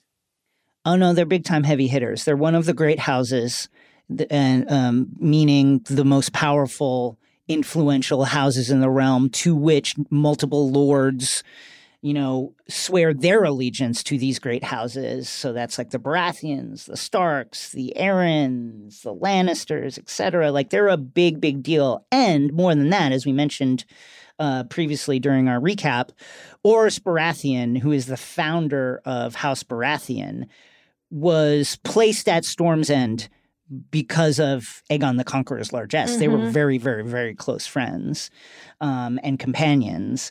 And uh, Storm's End was formerly and for centuries the seat of the Durrandon Storm Kings, and that line ended during Aegon's conquest. And Aegon, because he's a was a good chill bro, was like, Orys, you're my guy. Uh, it's by the way rumored that Orys is like a bastard brother to Aegon, also, mm. so may have some Targaryen lineage. Uh, and so, you know, the Baratheons owe a lot to the Targaryens and it's honestly crazy that Boros like repays them like this. um, but also, they're legitimately a big deal. Yeah. Like they're a very, very big deal, and they are a powerful. You know, they are the great house that is closest to King's Landing. Mm. So you mm. definitely want to secure their support if you're at King's Landing. Um, they're a big deal. And finally, the last Ask the Maester question of this season comes from Michael. And he says, We know that Dany's baby with Khal Drogo was scaled like a dragon. Is there some connection between Targaryens and dragons? That's a great question. So, Valyrian legend said that the dragon lords were, quote, this is from uh, World of Ice and Fire, quote, descended from dragons and kin to those they now controlled. So that's what the Valyrians mm. said about themselves, were that they were somehow like the evolution of dragons, the human evolution of dragons, and that they were all somewhat the same. Now, you mentioned uh, Dany's uh, um, uh, stillborn baby from Khal Drogo and how it was born. I don't want to say deformed, but in this really unique, strange way that certainly makes you think about a dragon. Maegor the Cruel, uh, throughout his numerous attempts to have kids and, ha- and produce an heir, produced several produced uh, children that were deformed in a very similar way. One was described as being eyeless with small wings. Mm. So maybe there's something to the legend. Yeah. Maybe there's something to it. You know that that uh, certainly we understand that the Targaryen blood and we would imagine the Dragon Lord blood of old Valyria was important to why dragons listen to humans. Mm-hmm. So maybe there is some kind of shared lineage, magical shared lineage that has yet to be revealed. But certainly these very interesting births do suggest that. That's it for the last Ask the Maester of this season. Thank you all for submitting questions. If you're waiting on uh, answers or you didn't get your questions answered, I'm going to be emailing people back over the course of the next few days and weeks. So uh, look for that. Uh, up next, Hive Mind. We will discuss lore from House of the Dragon in a book centric, spoiler filled conversation with our good friends from History of Westeros.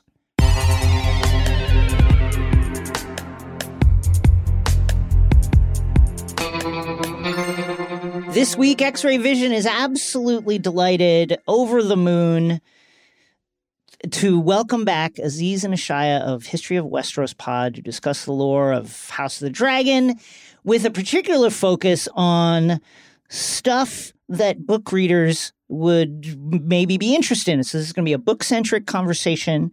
If you don't want to be spoiled on certain things, uh, please feel free to pass this by. But this is going to be book stuff, book stuff, book stuff. Y'all, it's great to see you. Uh, it's so wonderful to have you here. Yeah, right I'm so excited to be on. This is my first time. Aziz was on last time, and we've been talking a lot of non-spoilery topics on History of Westeros lately. So I'm pretty excited to just all out spoilers today. Yes, it's time. We've all been waiting. well, before we before we do that, like your overall impressions, both of you, of of the show, of what we watched.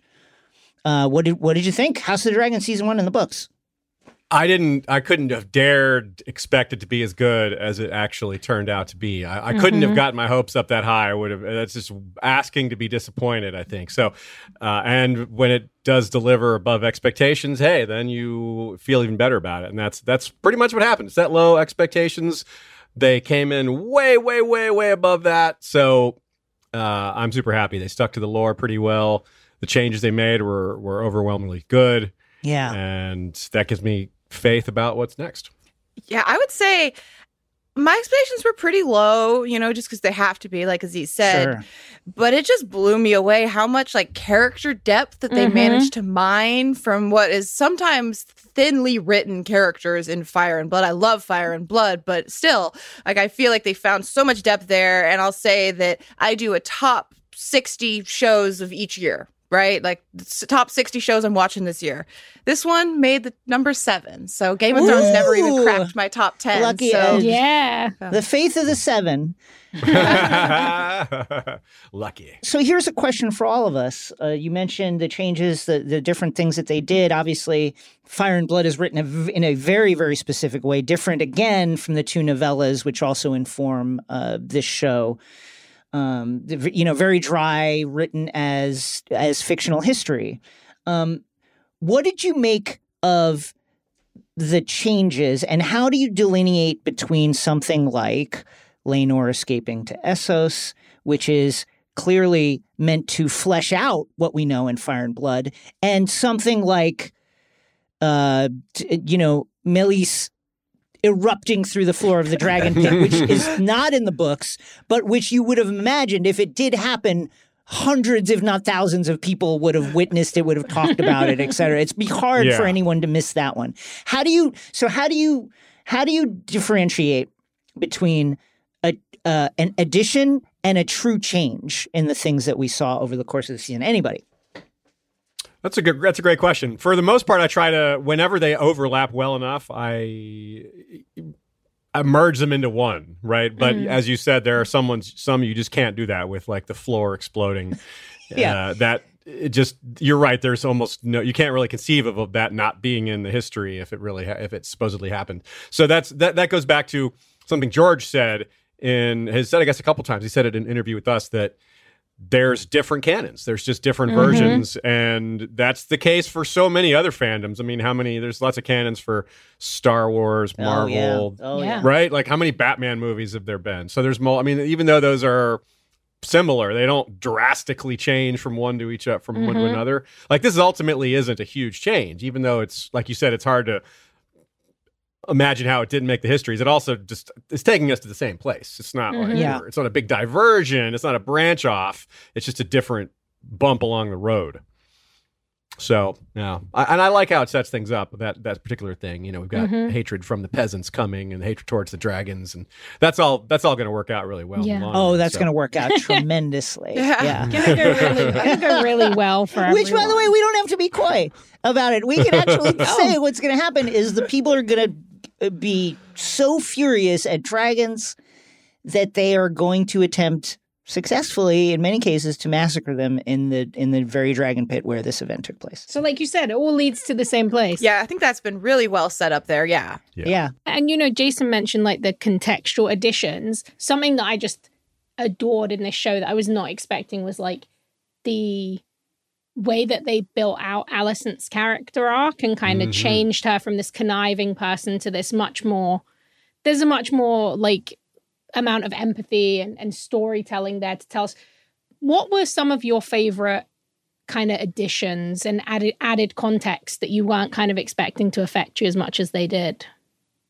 I think you named a great one right there with Alicent for sure. Yeah. Because I think as as a book reader going into it, I was primed to be anti Alicent going into the show. oh for sure. But I tried I tried to have an open mind and She's wearing an Alicent shirt. I'm I'm wearing an Aemond shirt. Oh, you're wearing an Aemond shirt. My bad. All wrong. I wore an Alicent shirt Well, last like I was. I, I was primed to hate Alicent, but regularly Alicent did prove me wrong, and I think that was one that that really the show added a whole lot. And I, speaking of Aemond, I am wearing an Aemond shirt right now, and I'll say going into the show, I was not an Aemond fan. Mhm. I wasn't. I didn't read Fire and Blood and go, "Oh yeah, this guy, this that is the guy great. for me." Yeah. um, but then I see the show and you see like these levels to the character where like he was bullied as a kid and he, I, I don't know they there's a lot of context, like you said, that they mm-hmm. add to mm-hmm. these characters that even when we see like their actions in Fire and Blood, and even if those actions remain the same, knowing everything that went on behind the scenes changes it so much. Yeah. Yeah. It's a, it was a really wide open sandbox they had to imagine these characters. And you got to give them a lot of credit for choosing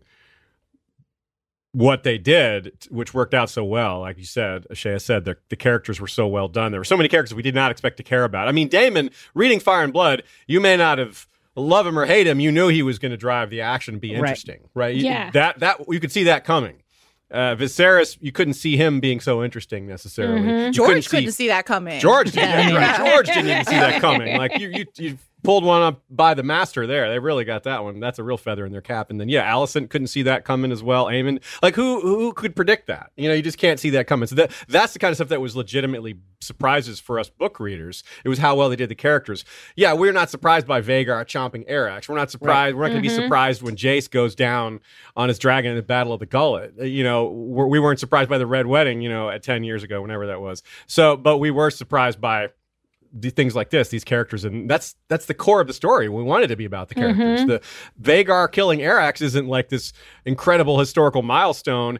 It's we care about like how both sides are going to react to it. I mean, it is mm-hmm. an incredible historical milestone, but that's not as important as what Alicent and Otto and Aegon are going to do, and what Rhaenyra and Daemon and Lu- and Jace and they're going to do. Yeah.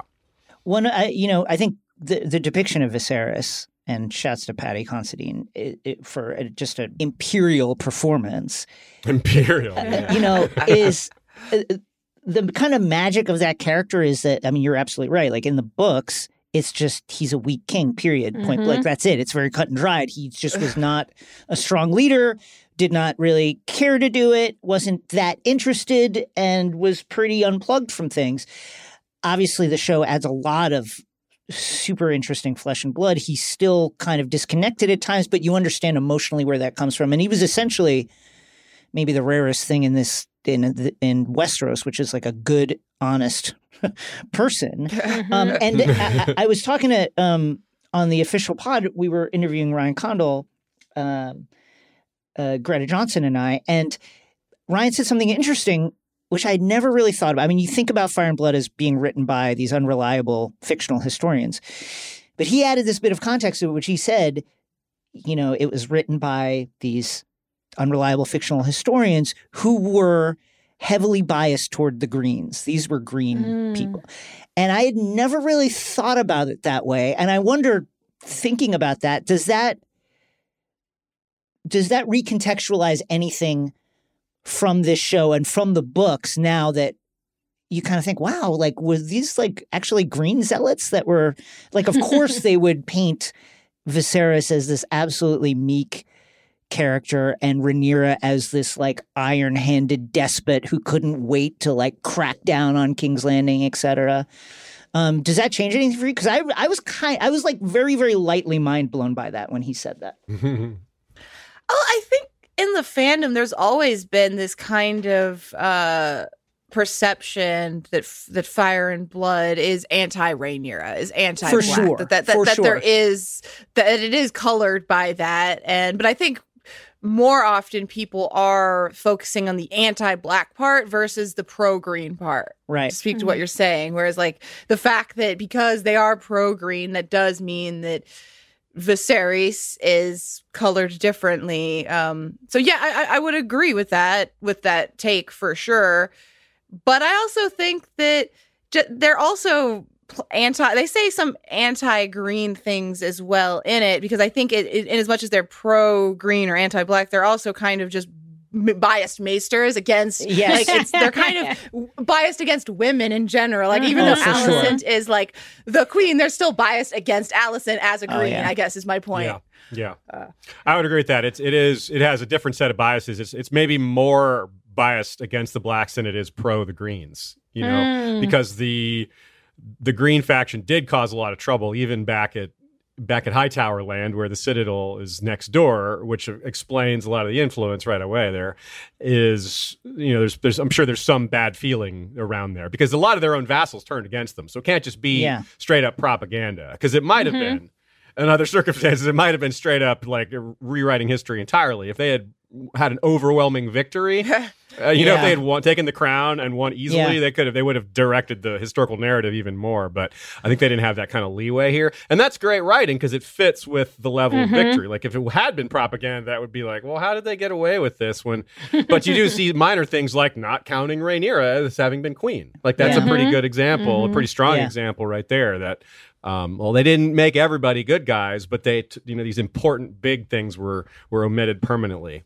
Yeah, one of the things that I'm really interested in, specifically from the finale, and I'd love to kind of get your thoughts on it. You mentioned like Aemond's journey and the way that it fleshes him out, and this idea of him being like a bullying victim who's then gone on to find his power.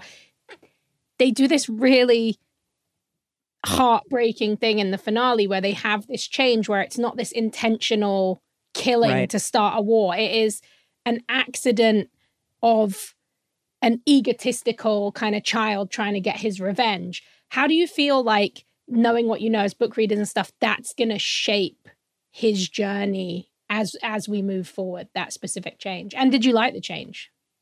What I really like the change because I feel like it's a change that gives nuance to Aemond's character without absolving him, mm-hmm. right? Yeah, like he's not it's not just a misunderstanding, that. right? He, he's still he, he's still committed manslaughter. Like he still he still killed this kid. Um, like he's still culpable for it. Whatever.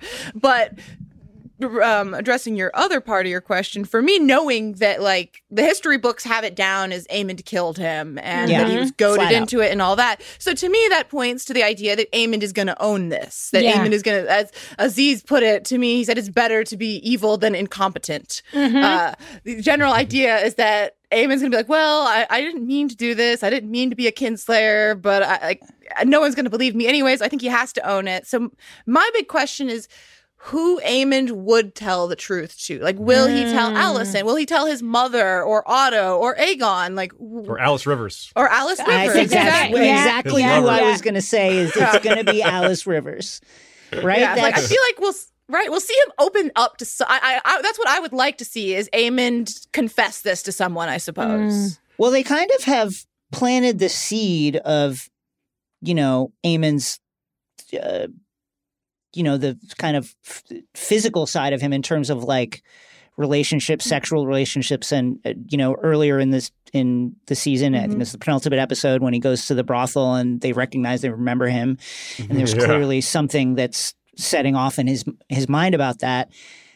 I could really see him telling Alice what what actually happened, and yeah, um, on that, I were you. Sh- first of all, the the entire situation reminded me a little bit of the kind of tragedy of Jaime Lannister, yeah. and that like here's this thing that nobody nobody really understands the truth of it and now he's going to be painted with this name which he does deserve but not in the he's not a kinslayer in the way everybody thinks he i i i, I wouldn't say absolve him purely like he he's he incited that situation. He made it happen. He didn't have to get on his fucking dragon and chase him. He did. But he did um, try and stop him. That's the big thing that we know. Him, which yeah. Which brings me to this, which is how does I had not thought about dragons as as being active decision makers in this story as they clearly are in that scene. Like it changes mm-hmm. the way mm. I look at it a little. And even the way I look at the, you know, that confrontation on Dragonstone earlier in the finale when it was like, oh yeah, like Syrax kind of wanted to go. Like Syrax was like roaring mm-hmm. back there and was kind of ready for it. And, you know, Arrax clearly against Luke's wishes went and fired that little blast of flame at Vhagar and, and. And then Aemond, you know, tried to get Vhagar to stand down, couldn't get them to do it, couldn't get her to do it. What do you think about this idea now where the dragons are these, you know, are active participants in a way that we did not expect in this story? You know what it makes me think of first is we are going to see the dragon seeds, right? And right. two of those dragon seeds are going to be ver- riders of Vermithor and Silverwing, who you would imagine as the dragons of of Jaehaerys and Alysanne. Those two dragons have to be pretty close, pretty bonded, I would assume. And so that's where my mind goes first is the idea of these the dragons who are close to one another and the idea of them ever having to fight near one another i guess. What about mm. you aziz? Yeah i, I think I, I, definitely agree with that. And there when the concept was thrust more in our faces in the show we realized that there are some pretty solid examples from the books as well like the most overwhelming being Aerea and Balerion. Right. In the time of Septon Barth and Jaehaerys and Alysanne. But also Syrax when Joffrey tries to mount her in Fire Blood, and perhaps and Daenerys, just yeah. Drogon going where he wants. He, she doesn't yeah. have control. She gradually mm. learns to mm. control him, yeah. but at first he's doing what he wants, and that kind of implies that there may be another time where he goes does what he wants. Any dog owner for the most part knows there's a time when like a squirrel runs past and the dog just jerks you like they want to run after that squirrel like it's the same basic thing except this is a gigantic monster like by the way, it's hilarious that the way a lot of people are personifying Vhagar, they're like, okay, giant, uncontrollable, murderous lizard. Mm, grandma. That's what we'll call her. She's grandma. I was like, what? It's like, actually, okay, uh, angry yeah. grandma, right? I guess I could kind of see that. I love that. But I love the idea. I love the plot in general. The idea that they're not in control. It was set up really well with Viserys saying mm-hmm. the idea mm-hmm. that we control the dragons is an illusion. All throughout the season, they've had like little hints of dragon and rider having a bond, like when mm-hmm. Daemon is hit by the fire arrow, when Rhaenyra is giving birth uh, and other ones. There's other examples that I'm not thinking of, but y'all know what I'm talking about. There's, yeah. there's plenty of little ones, and then they get bigger and bigger. In this last episode, there were like five of them. So they're really just like hitting us with that, uh, presumably because there's a lot more of it coming in the future seasons. Yeah, like so. Okay, so this I kind of touched on this. This was a. I, I'd love to know if you think if you can think of any examples of this. So uh, one of our listeners, Whitney, who I who I shouted out, had messaged me after seeing Daemon singing to Vermithor and the mm. lyrics of the song being about this three-headed dragon. And is there any examples of somebody bonding with two dragons and using blood magic to do it? Because i feel like that that was whitney's idea of what daemon may have been doing after the death of visenya. Well there's no uh, there's no examples of one person bonded to two dragons though there is a, a reference in fire and blood of a time when laena took ship and daemon brought both his dragon and Vhagar. Mm. Like Vhagar f- somehow is commanded to follow him. So there was some way they got that to work. But that isn't a bond. That's just a command. Yeah. So, but Ashaya had a really good idea of what this scene was setting up in terms of the dragon seeds and um, what's coming. Yeah, I, I kind of feel like Daemon is trying to trying to get Vermithor and the other dragons more used to to people mm. to kind of get them ready to be ridden, to it's be tamed. Decades, yeah. yeah. it's been like, yeah. de- I think about it, it's been like 20, yeah. 30 years since anyone rode Vermithor. He might think, hey, people will have a better shot at taming this dragon if I've been coming and singing to Vermithor. And, and again, maybe he's thinking of his daughter Rhaena specifically mm. or, or, mm. whatever, but he's maybe trying to ease the path there. So, like, he is cultivating a, a human and dragon bond, but in the pursuit of someone else actually bonding the dragon, I guess oh, is I my take that. on it. Yeah, it's like a primer, yeah. That's really yeah. cool. And we've already, you know, we're already we it's already been foreshadowed to for us to think about these Targaryen bastards, you know, when they go to the, the children's fight club in Flea Bottom and you see one of Aegon's bastards down Terrifying. there. Uh, horrifying. So certainly, you know, we should presume that there's any number of Targaryen bastards running around both King's Landing and, you know, uh, Driftmark and Dragonstone. I, I was thinking about like season two and what events from the books we might see in season two and when uh, it uh, you know jace is heading off to the north eventually to go treat with craig mm-hmm. stark that's going to be fun but you know uh, it george says he wants four seasons certainly the appearance of the northmen doesn't really occur mm-hmm. until the the war is basically like winding down at yeah. that point so do you think there's any way where there's where they speed that up? I guess we're going to meet Cregan Stark. I would imagine next season. That's absolutely going to happen. Yeah. But in terms of like the Starks and the North in general joining the fray, do you think we see that next season? Well, we have the the advance army of Roddy the Ruin, which that Right. they might Mhm. tweak and make a Stark or something in charge of that. Maybe Uncle, maybe rather than using Roddy. I think they'll probably just still stick with Roddy the Ruin, but they might use a different leader, maybe someone who maybe to bring the Starks or some a more familiar house in.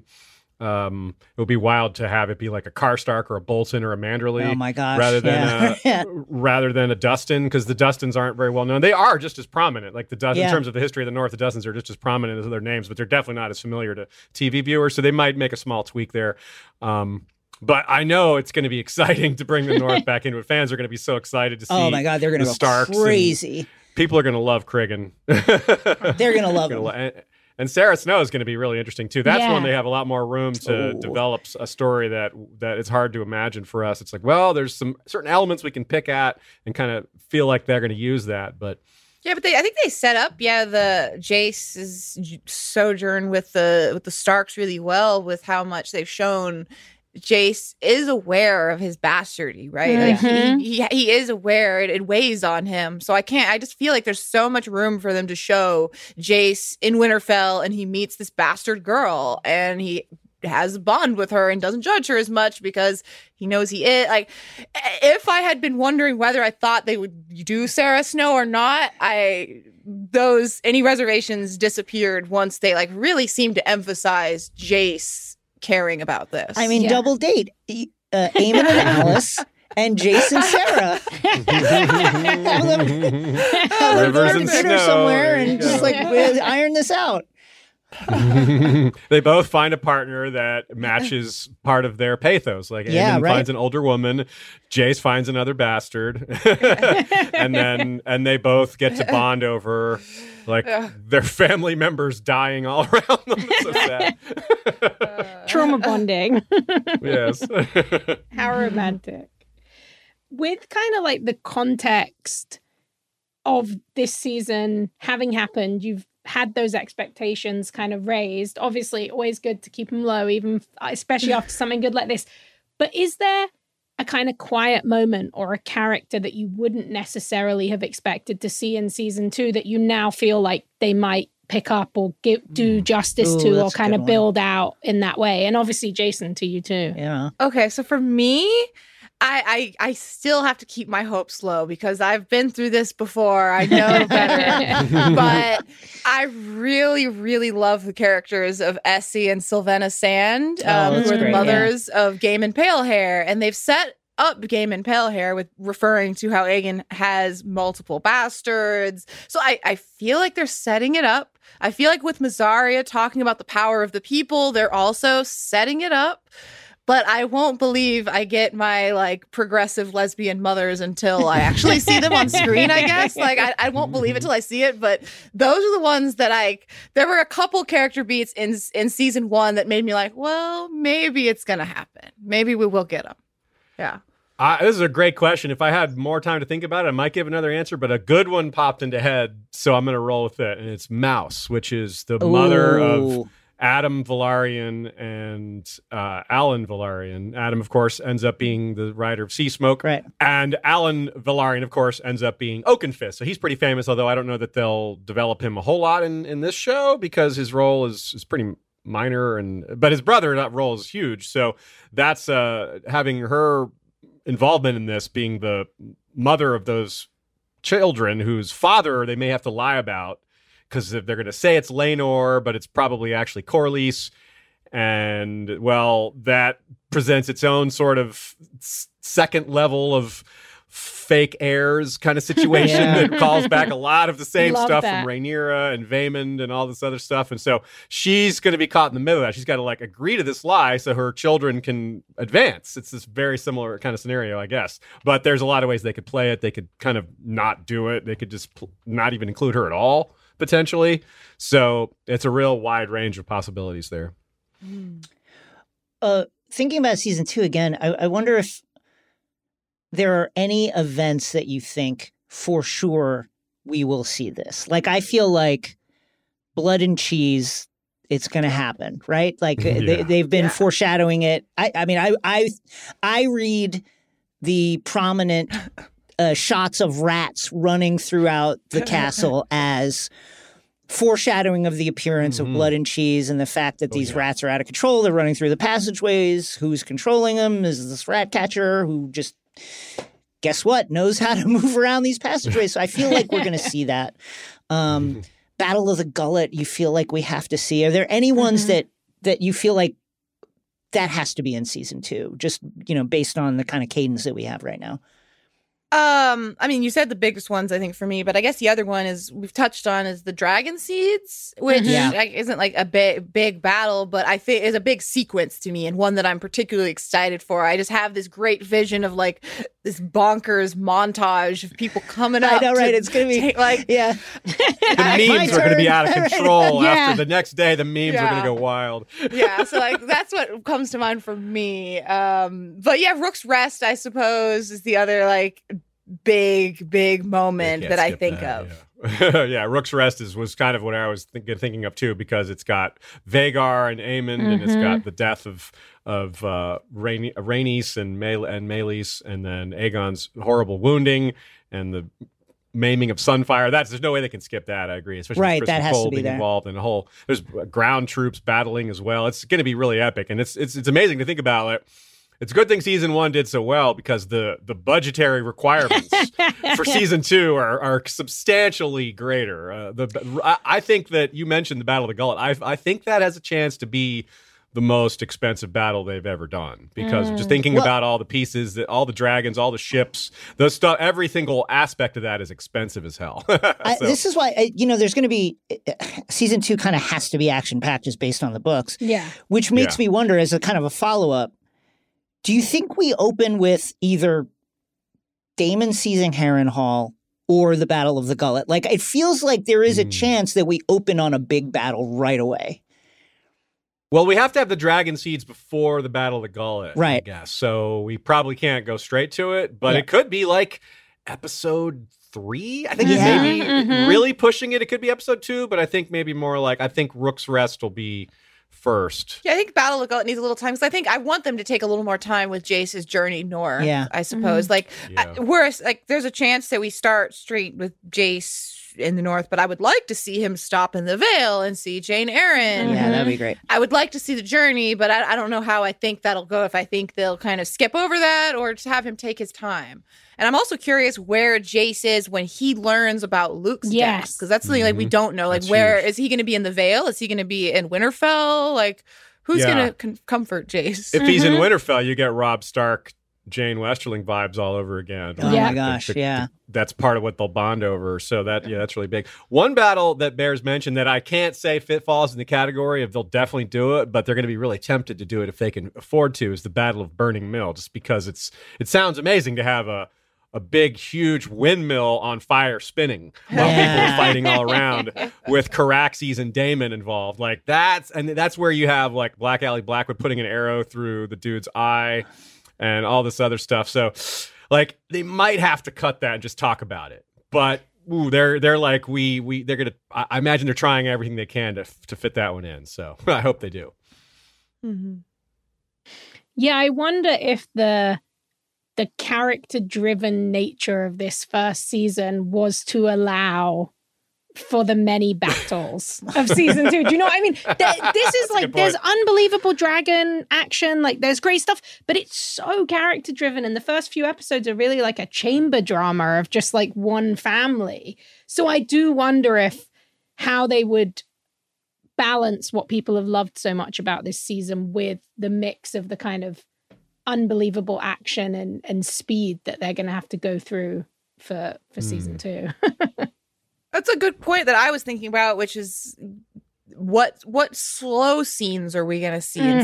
season two? Yeah. What council scenes are we going to see? Exactly. What, what what will give us the time to breathe with the characters? And one thought that I had was I kept thinking, I kept coming back to Rhaena Targaryen, Daemon's daughter, and how she goes to the Vale and kind of just has this little courtly season where she's like being entertained by suitors and i i feel like that is crucial here is for them Yeah. to not just have battle battle battle but but for us to see like here's what else is going on in the realm hmm Yeah, I agree with that. There, there's some other potential, like you said, Jason and Sara. We've mentioned that several times. That's a great potential, although maybe that's still really heavy. It's not battle. yeah, but it's, but- it's you But know it's romance Quiet. Yeah. Yeah.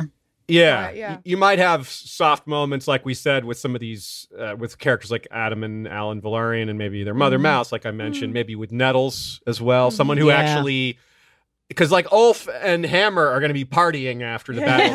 They're like, yeah, we're Dragon Riders now, buddy. Yeah, let's have some drinks. Whereas Nettles and Addam are like.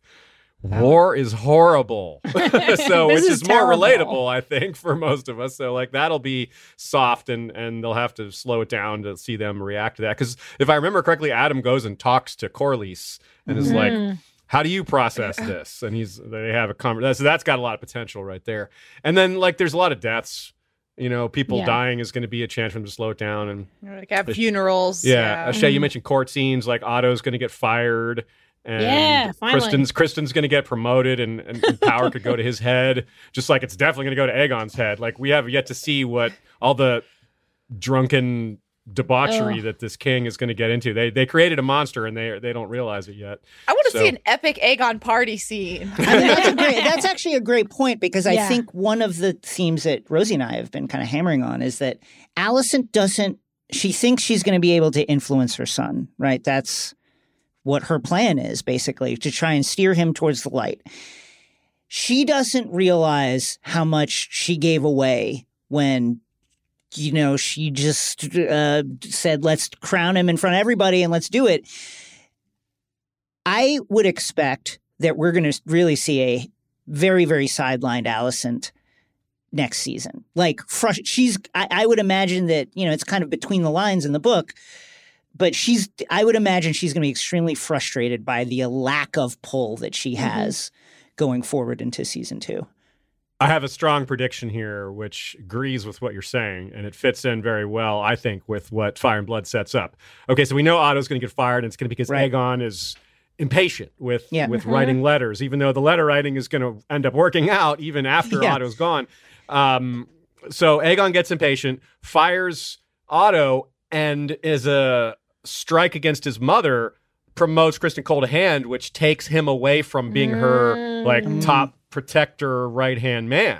He goes to you know he's like, well, I can't be your right hand man anymore. I'm the hand of the king, and then he's out of King's Landing. He's not. He's he's out in the field. So she doesn't have him si- by her side anymore, which we've seen how much that matters. Criston Yeah. Cole's presence in the cou- in the council room after the king's death was huge. Without him there, she could not have done what she did. She could not have gotten to Aegon first. Like not all that falls apart. She doesn't even have that option. So it's like when Cersei had the mountain at her side, her her Yeah. demeanor and what she could do and intimidate her ability to intimidate politically was massively changed there. I think that's what Alicent will lose. So it's exactly what you're saying there, Jason. Her influence will go away, and this is multiple mechanisms as to it can be stripped away. Um, a, he just doesn't listen to her. B, he takes away her supporters. Yeah. Whew. I hate Criston Cole. Yeah, it's, what a fucking, what a, I mean, we're it's going to gonna be exciting. Listen, we're gonna people are gonna learn to hate him even fucking more uh, next right? season. Um, any and then finally, just like any predictions for season two, you know, where do you think where do you think the season ends, and any Mm. predictions that you might have? Mm, ends. Where I've thought a lot end? about where I think it begins because I think it begins like starts off with some blood and cheese action, but I hadn't, Oh hadn't gosh, put a lot of They- thought into where I think if it they really give us blood and cheese episode one of season two, that people are uh, that's just gonna be a lot. I think Yeah. it's gonna be. People I are think gonna be like, that's- "Oh, there's Game probably of not That's Thrones wrong. what I think. Yeah, it's kind of what I think. Is that like the way Yeah. Rhaenyra, her face is so steeled at the end of season one, it just looks like the setup for okay, Daemon, let's go all out like now. I was, I was trying to hold Uh, back, but now Um, yeah, son for a son. Let's go. yeah. Like, what do I think of final? What do you think the final moment of season two would be? I think be? maybe the fall of the fall of the first fall of King's Landing, maybe. Uh, Yeah. would be a, a pretty good way to end it. It's not it's not too far in, forward, and it, it makes sense. I mean, we know Ag- Aemond and, and Cole kind of pull all the defenders away, and they're like, hmm, opportunity, and yeah, so it could it leads to the eventually leads to the anarchy. Can look like you know Rainier is, ends the season on a, on a win. And which is kind of uh, the opposite of how this season ends. Oh yeah, kind of yeah. neat that way. I guess that it. works out Yeah. but um yeah it'll be something we think about a lot for the next uh, couple of years here but i think those are pretty strong options for sure um, Um, one other thing I'm really looking forward to, since you, since you asked that, prediction wise, I think a surprise, a character that's going to surprise book readers is Hammer. I think a lot of I think Mm. the fans, like more casual fans, will react very strongly to him because I don't think we book readers have realized just how imp- imposing he's going to look on screen mm. after he gets established and is riding that big ass dragon we just saw Yeah. Vermithor. He can have that dragon. No. Where he's a huge man. He's going to wear a crown and have a giant hammer and probably be decked out in pretty boss armor after a time. His fans are going to be so. The just fan Yeah. is going to be 'Cause he's incredible. Yeah. yeah, like talk about a villain that's just a villain, like straight up, like a guy whose power goes to his head right away. He's But probably I a- mean, if they give him funny lines, he'll have a fan base. for Yeah. And so I good think armor. I, I, I think there's actually a lot of potential for him to be very entertaining. You know, like a, Yeah. a driver of action that I think book readers kind of he's almost an afterthought, which is weird because he's got a huge role, but Mm. Mm. people don't like like in our show, people don't like ask us to talk about him or like he's not like someone people Yeah. that gets brought up a lot. You know, so I don't know. I will just say that I think my prediction for either the the penultimate or finale episode of season two is Otto's head coming off. Yeah, it's maybe. Oh, mirror, Oh, yeah. mirror of Ned Stark season one. That ending, I oh, think. oh, nice. I think Otto getting got is going to to be it. either episode nine or episode ten of of season two of House of the Dragon. Any any final thoughts before we say goodbye? It's been so wonderful. I would love you to say how excited I am for the Blackwoods, for Black Aly oh, Blackwood yeah. and Benjicott Blackwood. Yes. just like people are like, what characters do we have to love? I'm like, you got these characters. The I Blackwoods. guarantee you, you'll Yes. love the Blackwoods. I hope they give us the actual really good phrase because we got Sabitha Vibrant Frey who marries in, and then we've got Forrest Frey who is is, is not bad. Yeah. He's like he's pretty legit actually. So I'm looking forward to the jokes about uh the cool phrase. of course the Muppet Tullys are coming. yeah. Wonder how they'll do that. Uh, Aziz and Ashaya, thank you so much for joining us. Uh, you can find them on the History of Westeros pod on YouTube and wherever you get your podcasts. Anything else to plug, folks? Oh, I have one more thing to plug. I did a really cool um, mashup of Arrested Development with the the Greens, like with Team Greg, the Arrested Development intro credits, where I mashed up the intro credits. It's like 18 seconds long, I and I'm gonna that. do one for the Blacks as well. I might be doing more intro credit mashups because I realize I really don't like the intro credits for House of the Dragon very much. So like, why don't I just recreate the intro credits for all the things I like? So I was like, I might do like the Royal Tenenbaums intros, like keep going with it. So uh, you can find on History of Westeros, um, Arrested Development meets House of the Dragon. Yeah. Oh, that's so great, She you did a guys. great job of that. Thank you for joining us, and uh, Yeah, and thank you so much. back. Much. Yeah. Yes, thanks for having us. We'll come back anytime Yeah. you want. It's always great to and talk we'll to get y'all. to see you in a month at Let's uh, go. the GotCon, eh? Let's Yeah. go. In Where's person. happening? A big thanks to Aziz and Ashaya from History of Westeros. Rosie, what do you have to plug? You can find me on Instagram, Rosie Marx. You can find me at Letterboxd, same handle. Uh, I'm updating all my films. It's very fun to follow along. I have finally managed to watch one horror movie a day for October, which I somehow always always managed to struggle with. So that's been fun. You can find my writing at Nerdist, IGN, Polygon, uh, Den of Geek. I'll have some cool stuff coming up in the next Den of Geek magazine. And you can always just find me here talking about all this cool stuff. Catch our next episode November 4th. That's going to be a big Star Wars episode, uh, plus a lot of conversations about our favorite horror movies of 2022, plus an interview with Run Sweetheart Run director Shana Feste. Subscribe to the show on YouTube and, of course, follow at XRV Pod on Twitter and check out our Discord. You can find Discord link in the show notes to meet with lots of other fans of X Ray Vision, fans of the projects that we talk about. And plus, Rosie and I were there all the time, uh, reading your theories, reading your conversations, and chiming in. Five star reviews. We love them. We got to have them. We need them. We love to get them. And when we get them, we read them out. Here's one from Lehman, D.C. Love Jason and Rosie. Thank you. Thank you so We, much. uh, the feeling is absolutely mutual. Love this podcast. It's so nice to listen to people who are fans talk about something they love. Well, we feel the same way and we love doing it. Yeah, we It feel so feels lucky we get absolutely to do delightful this. to do it. So thank you. X Ray Vision is a Crooked Media production. The show is produced by Chris Lord and Saul Rubin. The show is executive produced by myself and Sandy Girard. Our editing and sound design is by Vasilis Fotopoulos. Dylan Villanueva and Matt DeGroot provide video production support. Alex Relaford handles social media. Thank you, Brian Vasquez, for our theme music. We will talk to you next week, folks. Goodbye.